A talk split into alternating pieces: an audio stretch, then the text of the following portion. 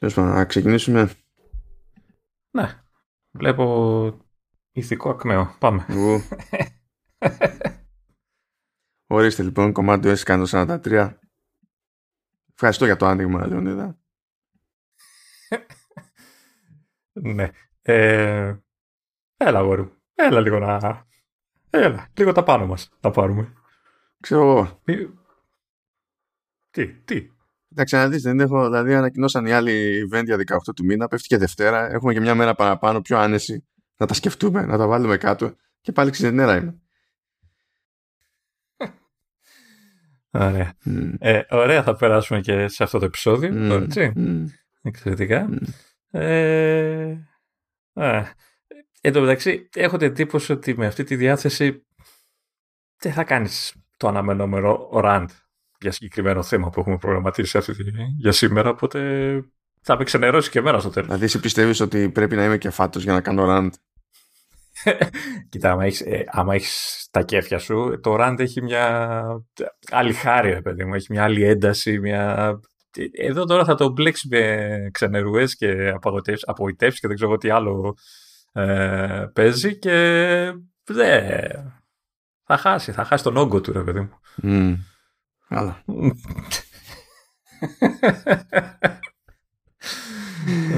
Ε, Ένα επεισόδιο που στοχεύει να ανεβάσει το, το ηθικό όλο. ένα, ένα επεισόδιο φτιαγμένο από τυχαία ηχητικά εφέ μου, γκριτά, ξέρω εγώ, αστυναγμούς και ξεφυσίματα. τα ξεφυσίματα θα τα ψιλοκόψει και το αρέξει μετά στο, στο καθάρισμα του ήχου, οπότε π- πάνε λίγο τσάμπα. Τι να πει κανείς. Καλά. Ας το ξέρω εγώ. Apple TV Plus. Πάμε, ρε Λεωνίδα. Γιατί ρε φίλε. Όχι, θέλω ένα κάτι πριν. να βρούμε κάτι να... Αχ, Καλά, άντε. Apple TV Plus. Ορίστε. Λοιπόν. Hello Jack, The Kindness Show. Για σένα είναι αυτό. Αυτό. Να σου πω. Τι. Τέλος πάντων, ναι. Βγήκαν ημερομηνίες κυρίως σε Apple TV Plus. Δηλαδή το Hello Jack The Kindness Show το μαθαίνουμε ότι θα βγει 5 Νοεμβρίου. Οκ. Ε, μαθαίνουμε ότι το The After Party των ε, δημιουργών του Lego Batman και τα λοιπά ε, θα βγει το ε, Ιανουάριο του 2022 και βγάλει ένα καινούριο teaser. Αυτό το περιμένω όντως. Γιατί είναι κομμωδία, είναι δολοφονία σε reunion Μμμ. και έχει κουλό cast με την καλή έννοια, κουλούς δημιουργούς και το ζήτημα είναι κομμωδία. Ε, νέο τρέιλερ για το The String Next Door, ορίστε. Ε, και Sky 12 Νοεμβρίου έτσι κι αλλιώς ήταν προβλεπέ. Βγήκε και ένα τρέιλερ για το Harry The Spy και πήρε αυτή η ημερομηνία, πηγαίνει για 19 Νοεμβρίου. Και από εκεί και πέρα ανανεώθηκε και για δεύτερη σεζόν το Foundation, που νομίζω ότι αυτό ήταν αναπρόφευκτο, διότι τόσα λεφτά που έχει σκάσει, όσο και να γκρινιάξω για το, το πόσο σάπιο είναι μέχρι στιγμής. Ναι, έχω δει 1,5 επεισόδιο. Ναι. Ε, καλά έπεσε σε μια συζήτηση σε ένα άλλο podcast που έλεγε ότι είναι ακριβώς αυτό που ήθελα από sci-fi. Πηγαίνει λέει και πιάνει όλα τα sweet spots και ήθελα να ξεπετσιαστώ. Εντάξει, η αλήθεια είναι ότι όσο έχω δει, έχω δει λίγο, είναι λίγο πιο αργό από όσο θα το ήθελα. Εντάξει. Εντάξει, με- δεν έχω Θα πεις- θέματα με την ταχύτητα. Έχω θέματα με το τι κάνει με το, με το world building, με το, το, το, το πώς τρέχουν τα πράγματα στην αφήγηση και, τε- και την, την μπλοκή. Είναι, έχω, έχω διαφωνήσει σε πολλά στάδια. ρε παιδί μου. Δεν είναι... Ε, να σου πω, ε, πριν προχωρήσεις, ε, ε, μπορείς να δεις ε, εκεί στο Hello Jack τι φωτογραφία που συνοδεύει το άρθρο. Ναι, ναι. Αυτό ήθελα να το, το κρατήσω και εγώ στην άκρη. Λοιπόν, υποτίθεται. Θε- υπο- Πόσο μακριά είσαι από αυτόν τον τύπο, σε- σε- σαν έκφραση, ας πούμε, αυτή τη στιγμή; Πάρα πολύ, διότι πρωτίστως δεν είμαι παιδόφιλος και νομίζω ότι αυτό. Δηλαδή, Εντάξει, δεν μιλάω για το ποιόν του τύπου, αλλά για τη φάτσα. καλά, προφα- δεν υποστηρίζω ότι ο ηθοποιός είναι παιδόφιλος, αλλά παιδιά, άμα μας βάλουν σε μια σειρά εκεί 2, 3, 4, 5 άτομα, δι- α- αν πρέπει να διαλέξει κάποιος ανάμεσα σε μένα και εκείνο και πει ποιος είναι ο παιδόφιλος ανάμεσα σε αυτούς τους δύο; Δεν έχω καμία τύχη. Ούτε εκεί θα με επιλέξει κανένας. Είναι εντάξει, οκ. Υποτίθεται μεταξύ ότι είναι γραμμένο όλο αυτό από, ε, από συγγραφέα για, που έχει μπλέξει με παιδικό περιεχόμενο κτλ. Είναι, είναι για παιδιά και υποτίθεται ότι λέει aims to ignite kindness through exploring empathy, humor, playfulness and imagination. Ναι, και λες, oh, not with that face. It doesn't. No. No, no. Δηλαδή... Αυτός πρέπει να είναι ο στόχος σου. Δηλαδή αυτό το χαμόγελο πρέπει να είναι ο στόχος σου. Δηλαδή θες να πεις ότι ο στόχος μου στη ζωή πρέπει να γίνω registered sex offender. Για το χαμόγελο μιλάω. Μην το πηγαίνεις όπου να είναι. Παιδιά, αλήθεια. Πρέπει δηλαδή, να αλήθεια. Πρέπει να αντιμετωπίσεις τη ζωή με τέτοιο χαμόγελο, τέτοια διάθεση. Φόβο αν ήμασταν κοντά τώρα θα μου είχε πετάξει το, το μικρόφωνο στο κεφάλι. The series showcases stories where acts of kindness are shown through the three C's caring, connecting and cascading άμα πει αυτός the three C's, caring, connecting and cascading, πρέπει να πάρει τέτοιο, πρέπει να πάρει τη σήμανση 18+. Plus. Και πάλι συγγνώμη στον άνθρωπο, έτσι, δεν φταίει, δεν φταίει, αλλά ξέρω εγώ. Και ποιος φταίει στην τελική.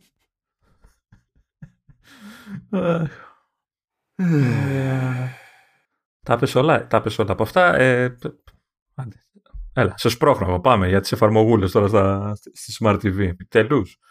Ε, εντάξει, νομίζω ότι απλά είδα άλλο ένα βήμα. Λέει ρε παιδί μου ότι βγαίνει μια πιο light εκδοχή της εφαρμογής ε, Apple TV ε, για παλαιότερες τηλεοράσεις LG και Samsung.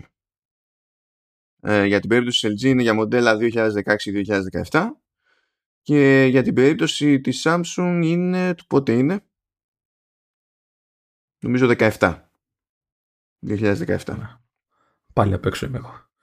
Εντάξει, μέχρι πότε θες να πηγαίνει προς τα πίσω, δηλαδή; νομίζω και δεν δε θυμάμαι καν πότε είχα πάρει τηλεόραση. Θα πρέπει να ψάξω να δω πώς μπας και... Εν μεταξύ κάτσε, εσύ είσαι με Samsung ή με Sony, δεν θυμάμαι. Με Samsung. Είσαι με Samsung, ναι. Γιατί Sony σε κάτι τέτοια είναι ακόμα πιο αργή. Α, ωραία. Εδώ είναι αργή να κάνει update για πράγματα που χρειάζεται το PlayStation 5 στις τηλεοράσει Ναι. Ακόμη δεν έχει VRR. Δεν χρειάζεται. Τι είπε, αγόρι μου, μην, μην γκρινιάζεις για το PlayStation. Δηλαδή, είμαστε σε άλλο podcast τώρα. Έλα. Εντάξει, απλά λέω. Είμαι λίγο τηλεοράσει. Okay. Ε, αυτά τα. Άσε, άσε με και το, το πήρα τώρα και προσπαθώ να το χαρώ. Μα δεν σου είπε κανένας κάτι για το PlayStation 5. σου λέει για, για τις τηλεοράσεις. Είναι, είναι τόσο super η βάση τηλεοράσης που πέρυσι πουλάγε τηλεοράσει με στάμπα ready for PS5 και φέτος ε, πουλάει τηλεοράσεις με στάμπα perfect for PS5. Αν αυτό δεν είναι σημάδι ότι κάποιος θα έχει κάνει μαντάρα. δεν ξέρω ποιος. Τι, πώ. Anyway, λοιπόν. Ε, δεν έχουμε για κάτι συγκλονιστικό σε Apple Arcade αυτή τη φορά γιατί έσκασε, έσκασε το Crossy Road Plus που στην ουσία είναι το Crossy Road αλλά σε έκδοση Plus. Προσθέσανε εκεί ένα τι είναι αυτό, θεματικό πάρκο που υποτίθεται ότι ξέρεις, το ξεκλειδώνεις παίζοντας και σε κάθε κομμάτι του πάρκου ε, έχει κατηγοριοποιήσει διάφορους χαρακτήρες που ξεκλειδώνεις. Ξέρεις, έχει κομμάτι ωκεανός, σπούκι, δεινόσαυροι και υποτίθεται ότι ξέρεις, αλλάζει ο χαρακτήρας, αλλάζει και το θέμα την ώρα που παίζεις. Αυτό, κατά τα άλλα, αυτό που είπες, ένα crossy road που εξακολουθεί να έχει το αξεπέραστο sound effect ε, του κοτόπουλου που περνάει το δρόμο και το, επίσης, και το ακόμα πιο συγκλονιστικό εφέ του κοτόπουλου που το χτυπάει αυτοκίνητο ή τρένο, κυρίως τρένο. Αυτά τα δύο sound effects νομίζω είναι ε, τα στοιχεία που αν κάναμε ξέρεις, πραγματικό review για το παιχνίδι θα, θα έπαιρνε 11 στα 10 για αυτά τα δύο εφέ. That's it πάντως, δηλαδή και αυτή την εβδομάδα νομίζω είναι να βγει το Tiny Wings Plus οπότε μάλλον δεν έχουμε κάτι καινούργιο οπότε δεν θα μπούμε στην διαδικασία να κάνουμε βουτιά. Ε, πάμε σε ένα γενικό έτσι, πέρασμα από εξελίξεις ε, στις κόντρες εκεί πέρα που γίνονται για το App Store. Ε, βγήκε η Paddle και παρουσίασε το δικό της εναλλακτικό σύστημα πληρωμών ε, για το iOS κτλ το οποίο αυτή τη στιγμή είναι περισσότερο φάση, ξέρω εγώ, κάνω κάποιο είδους δήλωση εκεί προς τα έξω, ασκώ έμεσα πίεση και τα λοιπά, διότι το, το παρουσίασε δεν σημαίνει ότι μπορεί να το εφαρμόσει. Εγώ καταλαβαίνω ότι αυτό το πράγμα θα, θα υπάρχει κάποιο link όπου σε όποια εφαρμογή το υποστηρίζεις για να σε στέλνει σε κάποιο site. Ναι, ναι, ναι. ναι θα με βάση όλα αυτά που επιτρέπονται. Ναι, εννοείται ότι. Ε, καλά θα πάει, νομίζω. Δεν θα το κυνηγήσει καθόλου η Apple, έτσι πιστεύω. Ε, μια και το η Apple ε, με το πάσο της σε σχέση με την Epic διότι η Epic ήταν μία που άκουσε την απόφαση και μία που χρειάστηκε 4 δευτερόλεπτα να ασκήσει έφεση ε, άσκησε έφεση και η Apple. Και μέσα σε όλα αυτό σημαίνει ότι εφόσον θα πρέπει σε πρώτη φάση θα πρέπει να ξανασυζητήσουν ρε παιδί μου για το ε, αν είναι ok αν είναι ok αν εξακολουθεί και ισχύει αυτή ε, η απέτηση της έδρας την προηγούμενη φορά ότι πρέπει τέλος πάντων να δώσει το περιθώριο για εξωτερικά links σε άλλα συστήματα πληρωμών και τα λοιπά ε, μέσα στο Δεκέμβριο ή αν θα πάρει παράτα αυτό μέχρι ξέρεις να τελεσυνδικήσει η διαδικασία της έφεσης. Που αυτό μπορεί να σημαίνει χρόνια. ε,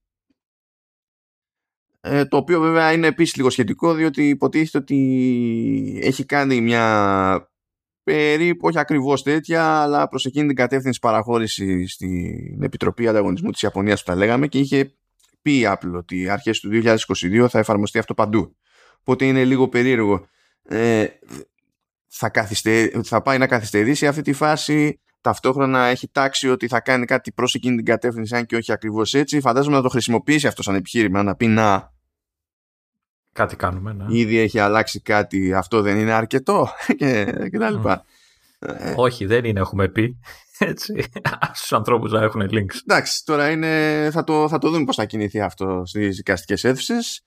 Ε, μ' άρεσε το τέτοιο, ε, μ' άρεσε και τότε το σχετικό ρεπορτάζ που λέει ότι η Apple αφήνει το Fortnite εκτός ε, ε, για πέντε χρόνια το οποίο πώς προέκυψε σαν φάση επειδή τέτοιου είδους διαδικασίες με έφεση και έφεση στην έφεση και τα λοιπά μπορούν να κρατήσουν έως πέντε χρόνια, κάποιος κάπου έγραψε ότι αυτό σημαίνει μπορεί, ε, ότι μπορεί το Fortnite να μείνει εκτός για έως ακόμη και για πέντε χρόνια. Το πήραν όλοι οι υπόλοιποι και λένε το Fortnite μένει εκτός για πέντε χρόνια. Λες, παιδιά. Ναι. Δεν είναι τόσο δύσκολο να συνειδητοποιήσουμε τι λέει μια πρόταση. Δηλαδή, ξέρω εγώ. Ναι, παίζει αυτό σαν ενδεχόμενο και αλήθεια είναι ότι ζήτησε η Epic να ξαναμπεί μέσα και η Apple λέει not so much. Γιατί άσκησε έφεση. Ε, ε, ε, το σκέφτομαι. Έχω την ότι την είχα λίγο. Πώς το λένε, όχι υποβαθμίσει. Τέλος πάντων, ότι δεν πίστευα ότι έχει τόση δύναμη Apple στο κομμάτι του Fortnite με την έννοια ότι θα την καίει τόσο πολύ την Epic. Γιατί είχα την εντύπωση ότι τα περισσότερα λεφτά τα παίρνει από κονσόλες, PC και τέτοια. Ναι, ισχύει. Η Epic. Mm. Ε, Κοίτα, το, το, η διαφορά είναι ότι. Να σου πω. Ε, είναι, είναι συνήθω. Πρέπει αριθμητικά να είναι μικρότερη πλατφόρμα το iOS. Από άψη Giro πρέπει να είναι πάνω από το Android. Παρότι το Android έχει περισσότερο λαό. Αλλά αυτό είναι το θέμα. Είναι καλή αγορά η αγορά iOS επειδή κατά, κατά μέσο όρο βγάζει παραπάνω ανακεφάλι. Mm. Οπότε τι θες; Σαν, σαν αγορά. Παρότι δεν είναι το μεγαλύτερο σου ποσοστό έτσι. Το μεγαλύτερο ποσοστό είναι κονσόλες και ε, δεν, δεν είναι καν προ, μπροστά στο PC, το οποίο με είχε εκπλήξει η αλήθεια είναι. Καλά, εντάξει, είναι και παιχνίδι που έχει τραβήξει νεαρότερο κόσμο, οπότε η κονσόλα, ξέρεις, ήταν, για μένα ήταν πιο αναμενόμενο από το PC να, να πάει μπροστά. Ε, ναι, εντάξει, θα, θα δούμε. Ε, εν τω μεταξύ συμβαίνουν πράγματα. Στην Ολλανδία ας πούμε ε, ε, βγήκε μια απόφαση εκεί πέρα που λέει ότι ε, τι, οι κανόνες που έχει για τα στήματα πληρωμών η Apple στο, στο App Store ε, στην ουσία δεν εμποδίζουν τον ανταγωνισμό. Έτσι υποτίθεται ότι θα δούμε που θα οδηγήσει αυτό αν και πώς ε, στην Ιαπωνία κάνουν ένα δεύτερο πέρασμα σε Apple και Google διότι το είχαν πει βασικά αυτό. Γιατί στο πρώτο πέρασμα έγινε αυτή η συμφωνία που έγινε με την Apple ε, δεν άγγιζε τα games. Είχαν τάξει ότι θα τσεκάρουν και τα games και τώρα αυτό που ξεκινάει είναι μια νέα διαδικασία γενικότερα για να δουν ρε παιδί μου αν τα μερίδια που έχουν στη, στην αγορά ε, είναι κάτι που το χρησιμοποιούν ε, οι εταιρείες ως όπλο με, στραβό τρόπο τέλος πάντων. Αυτό και αυτό θα κρατήσει καιρό, θα δούμε. Αυτό δεν νομίζω ότι έχει να κάνει μόνο με το ζήτημα τους store, αλλά είναι γενικότερο ακόμη. Ε, είπαμε ότι η Apple άσκησε έφεση με το pass της εκεί πέρα, ok. Και ως απάντηση στο Digital Markets Act που πάει να περάσει στη, στην Ευρώπη, έβγαλε και τέλος πάντων ένα έγγραφο, ας το πούμε έτσι, η Apple, που λέει ρε παιδί μου, επειδή μέρο του Digital Markets Act είναι να επιβληθεί η δυνατότητα για side loading σε τέτοια συστήματα. Και η Apple λέει το κλασικό ότι το side loading στην ουσία δεν διευκολύνει τη, την ασφάλεια και χρησιμοποιεί τέλος πάντων παλαιότερες έρευνες που έχουν γίνει από, από τρίτους, ξέρω από την Nokia και τέτοια, που λέει ότι ανάλογα με την περίπτωση, ακριβώς λόγω του side loading και καλά και για άλλους παράγοντες και τα λοιπά, ότι ναι, το, το malware ε, σε Android ας πούμε είναι 15 έως το, ξέρω 45-47 φορές περισσότερο και, και τα λοιπά. Προτάσει αυτό για να σου πει ότι αυτό για μένα είναι λόγος να, να μην επιτρέπω side loading και ότι έτσι προστατεύω το καταναλωτή και τα λοιπά. Είναι ένα, τρέχουν όλα τα debates παντού, γίνεται εκεί πέρα ένας χαμούλης. Για άλλη μια φορά διαβάζω σχόλιο από κάτω και το πρώτο σχόλιο λέει εντάξει λέει και, και η φυλακή λέει είναι πιο ασφαλής από την ελεύθερη κοινωνία γιατί υπάρχουν λιγότερα ατυχήματα με αυτοκίνητα και τέτοια. okay. Ναι, ε, καλά, εντάξει, χαίρομαι πολύ. με, αυτό, με αυτό το σκεπτικό δεν χρειαζόμαστε ούτε κλειδάριες όμως. Δηλαδή, αυτά είναι, αυτά είναι όταν πηγαίνεις στα άκρα δεν έχει κανένα νόημα, αλλά okay. Ναι, ναι, εντάξει, ε, έχει πλάκα όμως, εντάξει. Ε, το, το, αυτό που βλέπω εγώ είναι ότι η Apple φοβάται ότι αν περάσει κάτι τέτοιο εντάξει, πέρα από τα, τα, τα βασικά, είναι ότι κινδυνεύει το App Store του στα, στο iPhone και στο iPad να καταντήσαν τα App Store του Mac που υπάρχει μεν okay, και τα λοιπά, αλλά δεν νομίζω ότι ασχολούνται όλοι. Οι, οι περισσότεροι δηλαδή έχουν εκτός του store τα, τις βασικές εφαρμογές τους. Ναι, και αυτό έχει να κάνει με το business model όμως, το οποίο για μένα είναι πρόβλημα χρόνιο με, τη, με την Apple. Και το business model που λέω δεν είναι το 30%. Ε, είναι, δεν είναι καν αυτό το race to the bottom το μυθικό που τέλος πάντων για χρόνια όλοι προσπαθούσαν να είναι πιο χαμηλές τιμές, πιο χαμηλές τιμές, πιο χαμηλές τιμές και τώρα δεν μπορούν να πείσουν άνθρωπο να δώσει πάνω από δύο ψίχουλα ας πούμε. Οπότε το έχουμε γυρίσει, έχουμε πήξει όλες σε free to play, έχουμε πήξει όλες σε πράγματα με διαφημίσεις, έχουμε πήξει στο tracking, έχουμε πήξει το up and σύμπαν.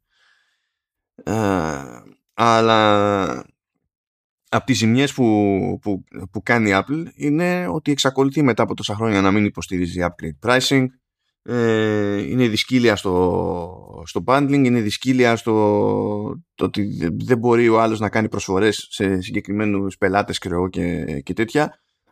Αυτά είναι πρόβλημα. Και θεώρησε, θεώρησε η Apple που με ενοχλούσε από τότε θεωρούσε η Apple ότι μια λύση σε αυτά που συνδυάζεται και είναι ταυτόχρονα και λύση στο ότι τέλος πάντων ε, ο κόσμος έχει μάθει να μην πληρώνει παρά ψίχουλα σε κάθε περίπτωση ε, ήταν το σπρώξιμο με τις, με τις συνδρομές.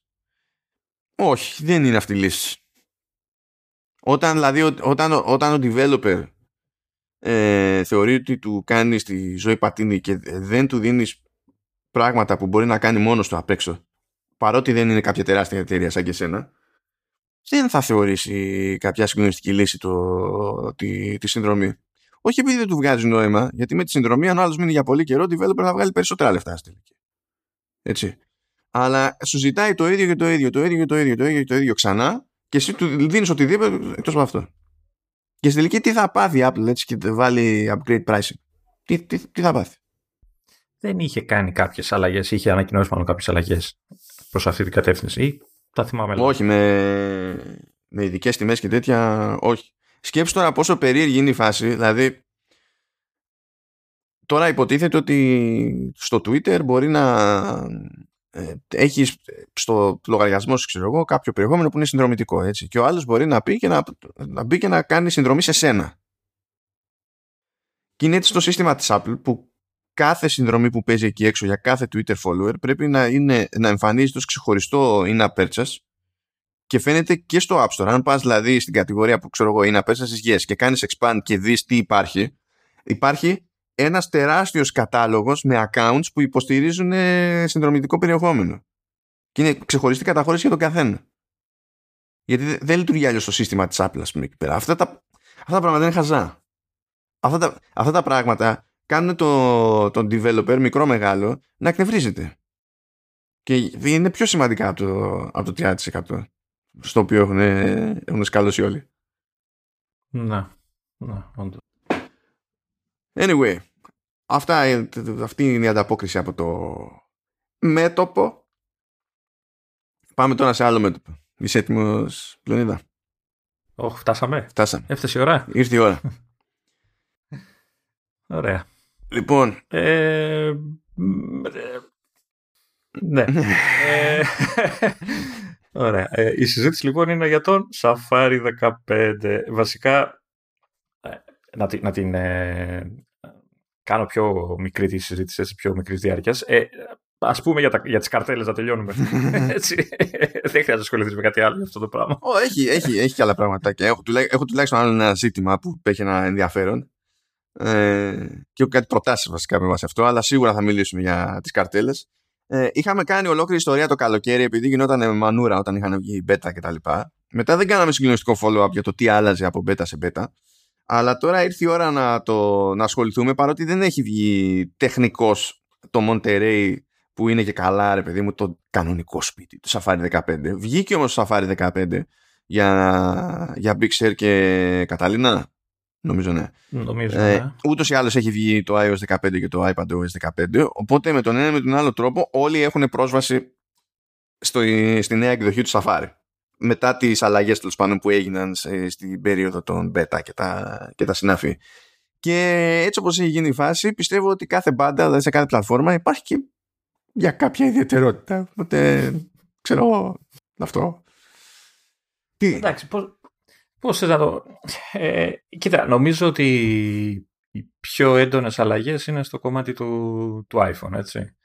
Που κάποιος που δεν έχει πάρει χαμπάρι και ξεκινάει ξαφνικά το ξέρεις, βάζει iOS 15 και ξεκινάει το Safari να, να σερφάρει, ε, παθαίνει σοκ γιατί βλέπει ότι όλη η μπάρα, το search bar, το tab bar, ξέρω, πώς, όλα ίδια είναι πια, ε, έχει φύγει από πάνω και έχει πάει κάτω. Ε, και αυτό σίγουρα αποτελεί σοκ για κάποιον που δεν παρακολουθεί, τουλάχιστον που δεν ξέρει τι, τι έχει παιχτεί. Ναι, γιατί εκείνος που δεν παρακολουθεί εντωμεταξύ δεν θα έχει πάρει χαμπάρι ότι μετά μπορεί να πάει και στι ρυθμίσει για να το αλλάξει αυτό το πράγμα. Οπότε θα είναι μεγαλύτερη βρήκη. Ναι. Η αλήθεια βέβαια είναι ότι αυτό εμείς που είχαμε τις beta ξέρεις, δεν το βάλε από την αρχή σαν δυνατότητα. Εντάξει, Όχι, τώρα, αλλά για το χρήστη τώρα εκεί έξω δεν τον ενδιαφέρει ναι, ότι ναι. δεν υπήρχε στην αρχή αυτή η δυνατότητα ή ότι όταν, ναι. όλα, όλες οι επιλογές ήταν κρυμμένε δύο levels κάτω ας πούμε, δεν λείπανε κουμπιά και τέτοια, δεν τον ενδιαφέρει. Αυτός βλέπει την τελική κατάληξη. Ξέρω. Ναι. Ε, εγώ να πω το πρώτο σχόλιο σε, αυτό, σε αυτή την έκδοση του Safari ότι η, με, νομίζω ότι με βρίσκει σύμφωνο. Ε, βάζω τη λέξη νομίζω, θα τη βάλω πολλές φορές γιατί ακόμα δεν έχω πιστεί για τίποτα. Έτσι, δεν είμαι, είμαι ακόμα στα, στα, στα κάγκελα που λέω.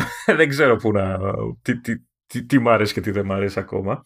Αλλά η αλλαγή προς τα, με την παρακάτω νομίζω στο τηλέφωνο ε, ταιριάζει, βολεύει. Ειδικά πλέον που τα τηλέφωνα έχουν ο λίγο τι μεγαλώσει στο, στο κομμάτι της οθόνης, οπότε έχοντας την μπάρα κάτω μπορείς θεωρητικά να την, να την ενεργοποιήσεις και να χειριστείς τέλος την όποια σελίδα με ένα χέρι. Να μην χρειάζεται δηλαδή να, να στέλνεις τον αντίχειρα εκεί που δεν φτάνει. Ε, Ω προς αυτό συμφωνώ. Εγώ το έχω αφήσει δηλαδή με την μπάρα κάτω. Δεν το έχω φέρει γιατί είναι γαϊδούρι το τηλέφωνο. Ε, και έχει και την άλλη Καλά, πλέον ε, όταν θέλουμε να κάνουμε διαχείριση στα tabs, το tab view είναι σε, σε grid, δεν είναι σε, με pages τέλος πάντων, με 3D effect και τα λοιπά όπως ήταν πριν. Όπως ισχύει και σε άλλες εκδόσεις, δηλαδή Safari ενώ και σε Mac και τέτοια που είναι σε grid. Α, όταν, θέλουμε να, όταν φτάσουμε στο τελευταίο tab, γιατί τώρα όταν έχουμε ανοιχτά tabs μπορούμε να πιάνουμε το, το tab bar, address bar, search bar, αυτό το bar και να το σέρνουμε αριστερά-δεξιά και να πηγαίνουμε από τη μία μπάρα στην άλλη. Σκεφτείτε πώς, ε, πώς πηγαίνουμε από εφαρμογή σε εφαρμογή με μία κίνηση κάνοντας swipe στο, στο home bar σε τηλέφωνα με Face ID και είναι κατά μία έννοια παρόμοια λογική. Απλά αντί να σέρνουμε το home bar, σέρνουμε το, το, το ίδιο το πεδίο του, του text τέλος πάντων που έχει εκεί πέρα. Αλλά όταν φτάσουμε στην τελευταία και θέλουμε να ανοίξουμε νέα καρτέλα, τότε σέρνουμε προς τα αριστερά και με τη μία ανοίγει νέα καρτέλα.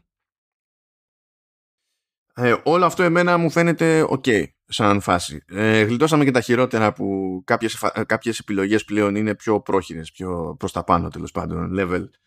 Ε, γιατί είχε τη φαϊνή ιδέα κάποιος στην Apple να προσπαθεί να τα θάψει όλα και να χρειάζονται περισσότερα taps και ή clicks τέλος πάντων για να κάνουμε πράγματα που μια ζωή είχαμε πρόχειρα.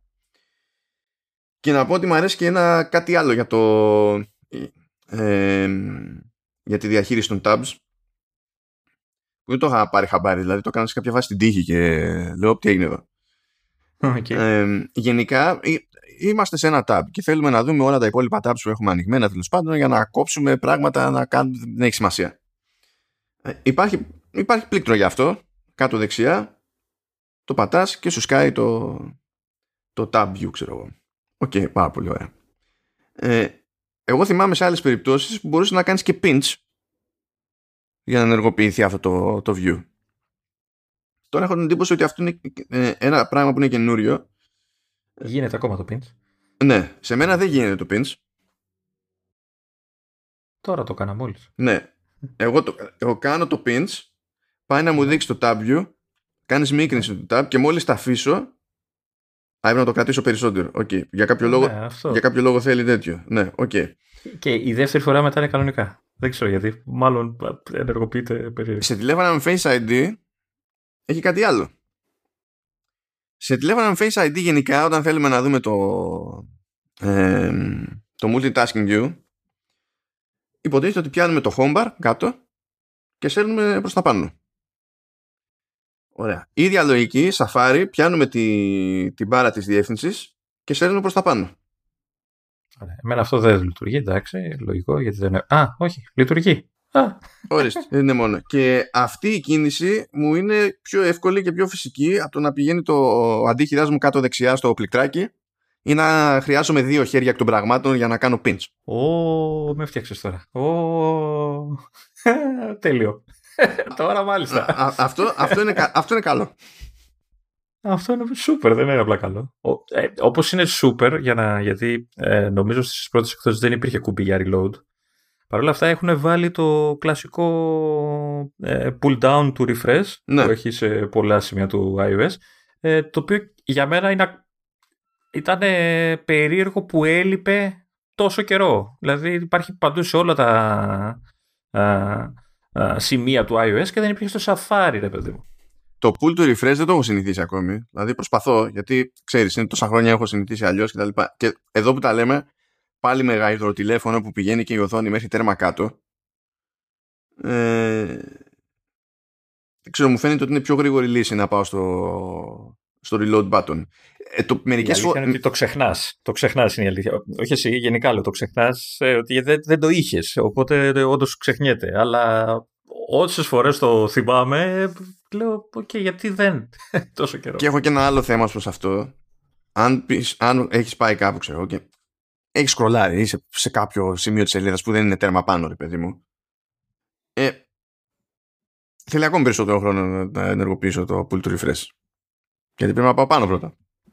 Ναι, αυτό, αυτό είναι μια βλακεία, όντως. Βέβαια, εντάξει, το πάνω χρόνια τώρα ξέρεις πατάς το ρολογάκι και πάει, αλλά είναι Ξέ, ένα χαζό. Ξέρεις τι αγώνας είναι να πατήσω το ρολογάκι όταν είναι με το, με το ένα χέρι. Ξέρεις που είναι, συνειδητοποιείς τι απόσταση. Ε, εδώ, εδώ μεταξύ. Και άμα πρέπει να χρησιμοποιήσω reachability, έχω χάσει ακόμη περισσότερο χρόνο από τη ζωή μου. Οπότε... Καλά, το reachability δεν το, το έχω κι εγώ. Δεν το χρησιμοποίησα ποτέ. Ναι, δηλαδή, ναι, ποτέ. ποτέ. Είναι άχρηστο. Ναι, ναι. Ε, το, το, παρόλα αυτά, ακόμα και με αυτό το, το μειονέκτημα, είναι nice to have να υπάρχει αυτό το πράγμα. Και το μόνο δεύτερο κακό όταν είσαι παρακάτω στη σελίδα είναι ότι ε, ξέρεις, συνήθως με το που κάνεις λίγο scroll και κατεβαίνεις πιο κάτω στη σελίδα εξαφανίζεται και το bar ε, τελείως και γίνεται minimized για να έχεις περισσότερο χώρο, χώρο κτλ. Ε, που σημαίνει ότι για να κάνεις refresh και με το κουμπάκι πρέπει να κάνεις και λίγο πάνω για να ξαναεμφανιστεί. Δεν χρειάζεται να κάνεις πάνω, αλλά θέλει μια κίνηση παραπάνω σίγουρα. Ε, Όταν έχει... Ναι, να το πατήσεις. Ναι, ναι θέλει ένα tap πάνω γιατί ναι μεν εξαφανίζεται το ίδιο το πλαίσιο μαζί με τα κουμπάκια από πάνω και τέτοια.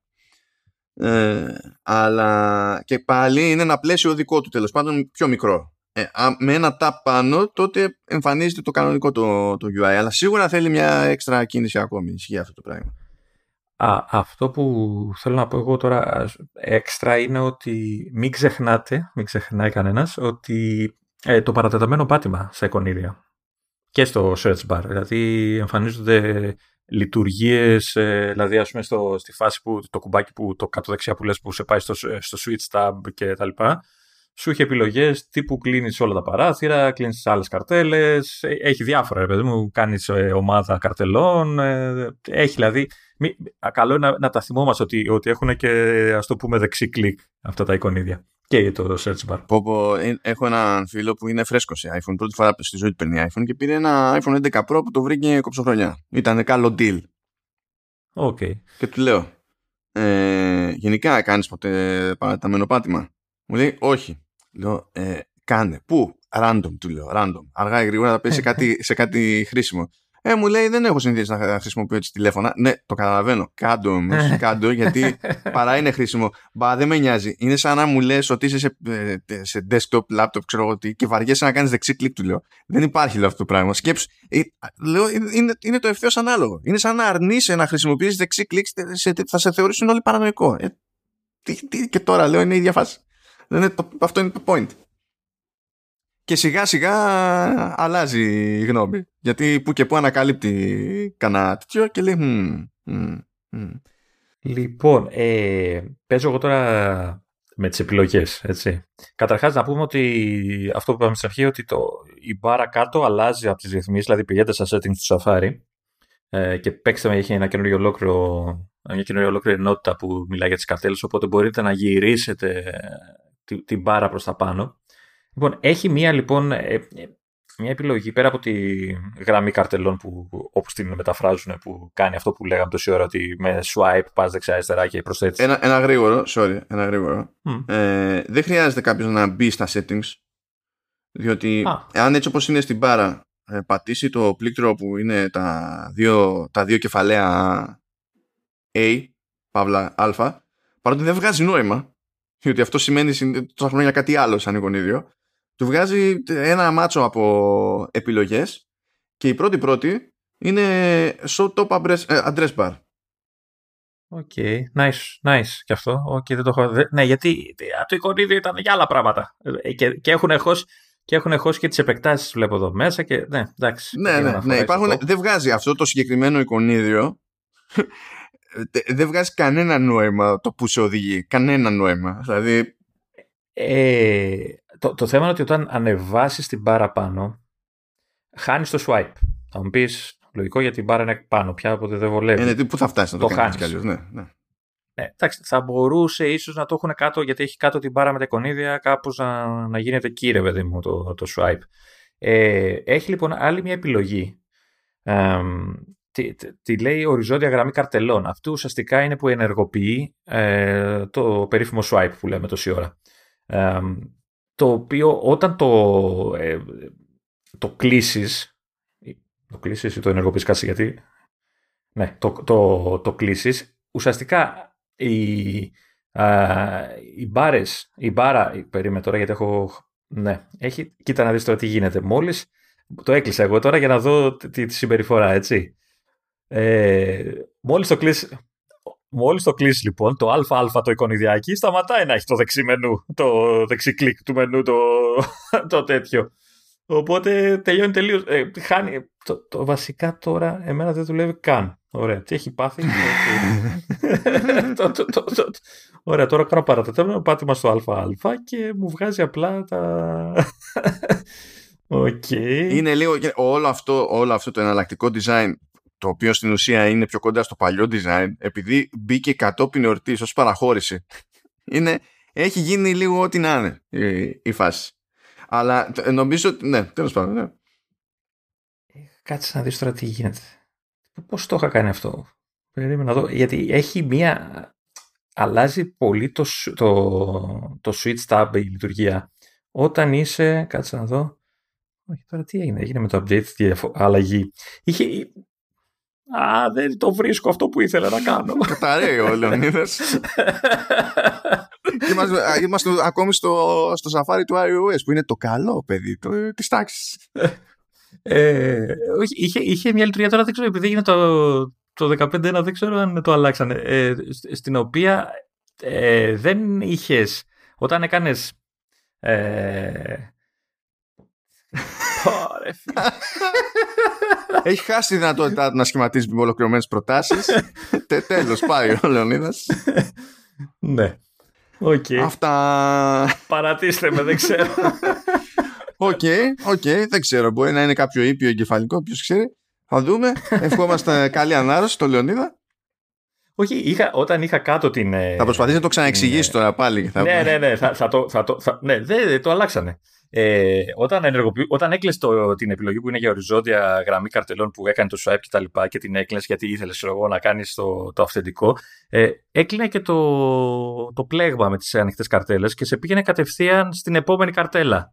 Κατευθείαν όμως. Τώρα αυτό το πράγμα δεν μου το κάνει, οπότε okay. ξέρω. Καλύτερα γιατί ήταν άβολο. Ε, ναι. Πω, πω, εντάξει, αλλάζουν πράγματα real time. ε, τώρα γενικά νομίζω ότι αυτό είναι ένα σχετικά, δηλαδή το νέο design μετά από τα ισιώματα και τέτοια, παρότι έχουμε αυτά τα παράλογα τύπου ΑΑ καμία σχέση με την πραγματικότητα, το concept. Το οποίο αυτή τη στιγμή έχει σταματήσει να δουλεύει. Έτσι. το κλείνω για να ξαναδώ. Ε, ότι δεν έχω κάποιο super duper πρόβλημα με, τη, με το νέο design σε iOS. Ε, δεν με πειράζει το μεταξύ το οποίο ισχύει γενικότερα στη νέα έκδοση Safari σε όλες τις πλατφόρμες. Δεν, ε, δεν με πειράζει και αυτό το coloring που λέει ότι στην ουσία έχει τσεκάρει ποιο, ποιο χρώμα επικρατεί στο, στο site και χρωματίζει λίγο το, το περιθώριο του, του UI αναλόγως ε, στο κομμάτι του Mac αυτό τώρα το παρατηρώ γιατί το διάβασα κιόλας και τώρα το βλέπω ότι στα σκούρα, έτσι, όταν το site έχει σκούρο χρώμα πάνω, αφήνει μια λευκή γραμμή άκρη-άκρη. Το οποίο δεν ξέρω αν το έχεις παρατηρήσει και τώρα το βλέπω κι εγώ. Όχι, δεν το έχω, δεν το έχω παρατηρήσει. Αλλά είναι κάτι που τέλος πάντων σε κάθε περίπτωση το coloring μπορεί κάποιος να το απενεργοποιήσει. Δεν καταλαβαίνω γιατί ακούω τόσο γκρίνια το coloring. Μάλλον καταλαβαίνω σε κάποιο βαθμό, διότι πιο, όχι τόσο πολύ στο, σε iOS, πιο πολύ σε Mac, διότι καμιά φορά ε, επειδή παίρνει ξέρω εγώ, όλη, όλο το πάνω μέρος του Safari το, χρώμα, το βασικό χρώμα του site ε, και φαίνεται το, το UI ο, του Safari σαν να είναι ξέρεις, και καλά μέρος της σελίδας ρε παιδί μου. Αυτό σημαίνει ότι μπορεί και κάποιο UI της σελίδας να αρχίσει να φαίνεται ότι είναι μέρος του Safari. Όταν είναι σε όριο ξέρεις, ναι. κάποιο κουμπί και τα λοιπά και δημιουργεί μια ενδεχόμενη ασάφεια αλλά που καταλαβαίνω ότι αυτό δεν είναι το βέλτιστο αλλά μέχρι στιγμής δεν μου έχει δημιουργήσει όλο αυτό κάποιο είδους πρόβλημα ρε παιδί μου στη, στην πράξη αλλά σε κάθε περίπτωση άμα θέλει κάποιος να απενεργοποιήσει το coloring μπορεί να απενεργοποιήσει το coloring ε, να, να πούμε δύο πραγματάκια που ισχύουν γενικά πριν πάμε σε άλλες εκδόσεις για να μιλήσουμε πιο συγκεκριμένα που πάλι θα ασχοληθούμε με καρτέλες. Είναι ότι τώρα έχουμε σε iOS και iPadOS υποστήριξη για extensions. Ε, που extensions πριν είχαμε μόνο σε Safari για Mac. Και όταν έχουμε κάποιο extension και το, και το ενεργοποιήσουμε, υπάρχει τέτοια ρύθμιση σε settings και τα λοιπά, εντάξει ε, τότε εμφανίζεται στη, στην μπάρα της διεύθυνσης δίπλα στο ΑΑ ε, ένα συμβολάκι που είναι αχνό και δεν είμαι σίγουρος ότι αυτό του βγαίνει σε καλό το οποίο είναι ένα κομμάτι puzzle.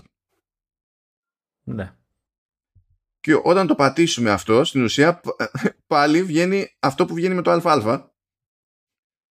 Δηλαδή είναι, είναι δύο touch targets που κάνουν ακριβώς το ίδιο πράγμα, έχουν διαφορετική ένταση, διαφορετικό ε, οπάκνες, ξέρω εγώ, οπέκνες και διαφάνεια και βγαίνει στο ίδιο σημείο. Τέλος πάντων, τέλος πάντων.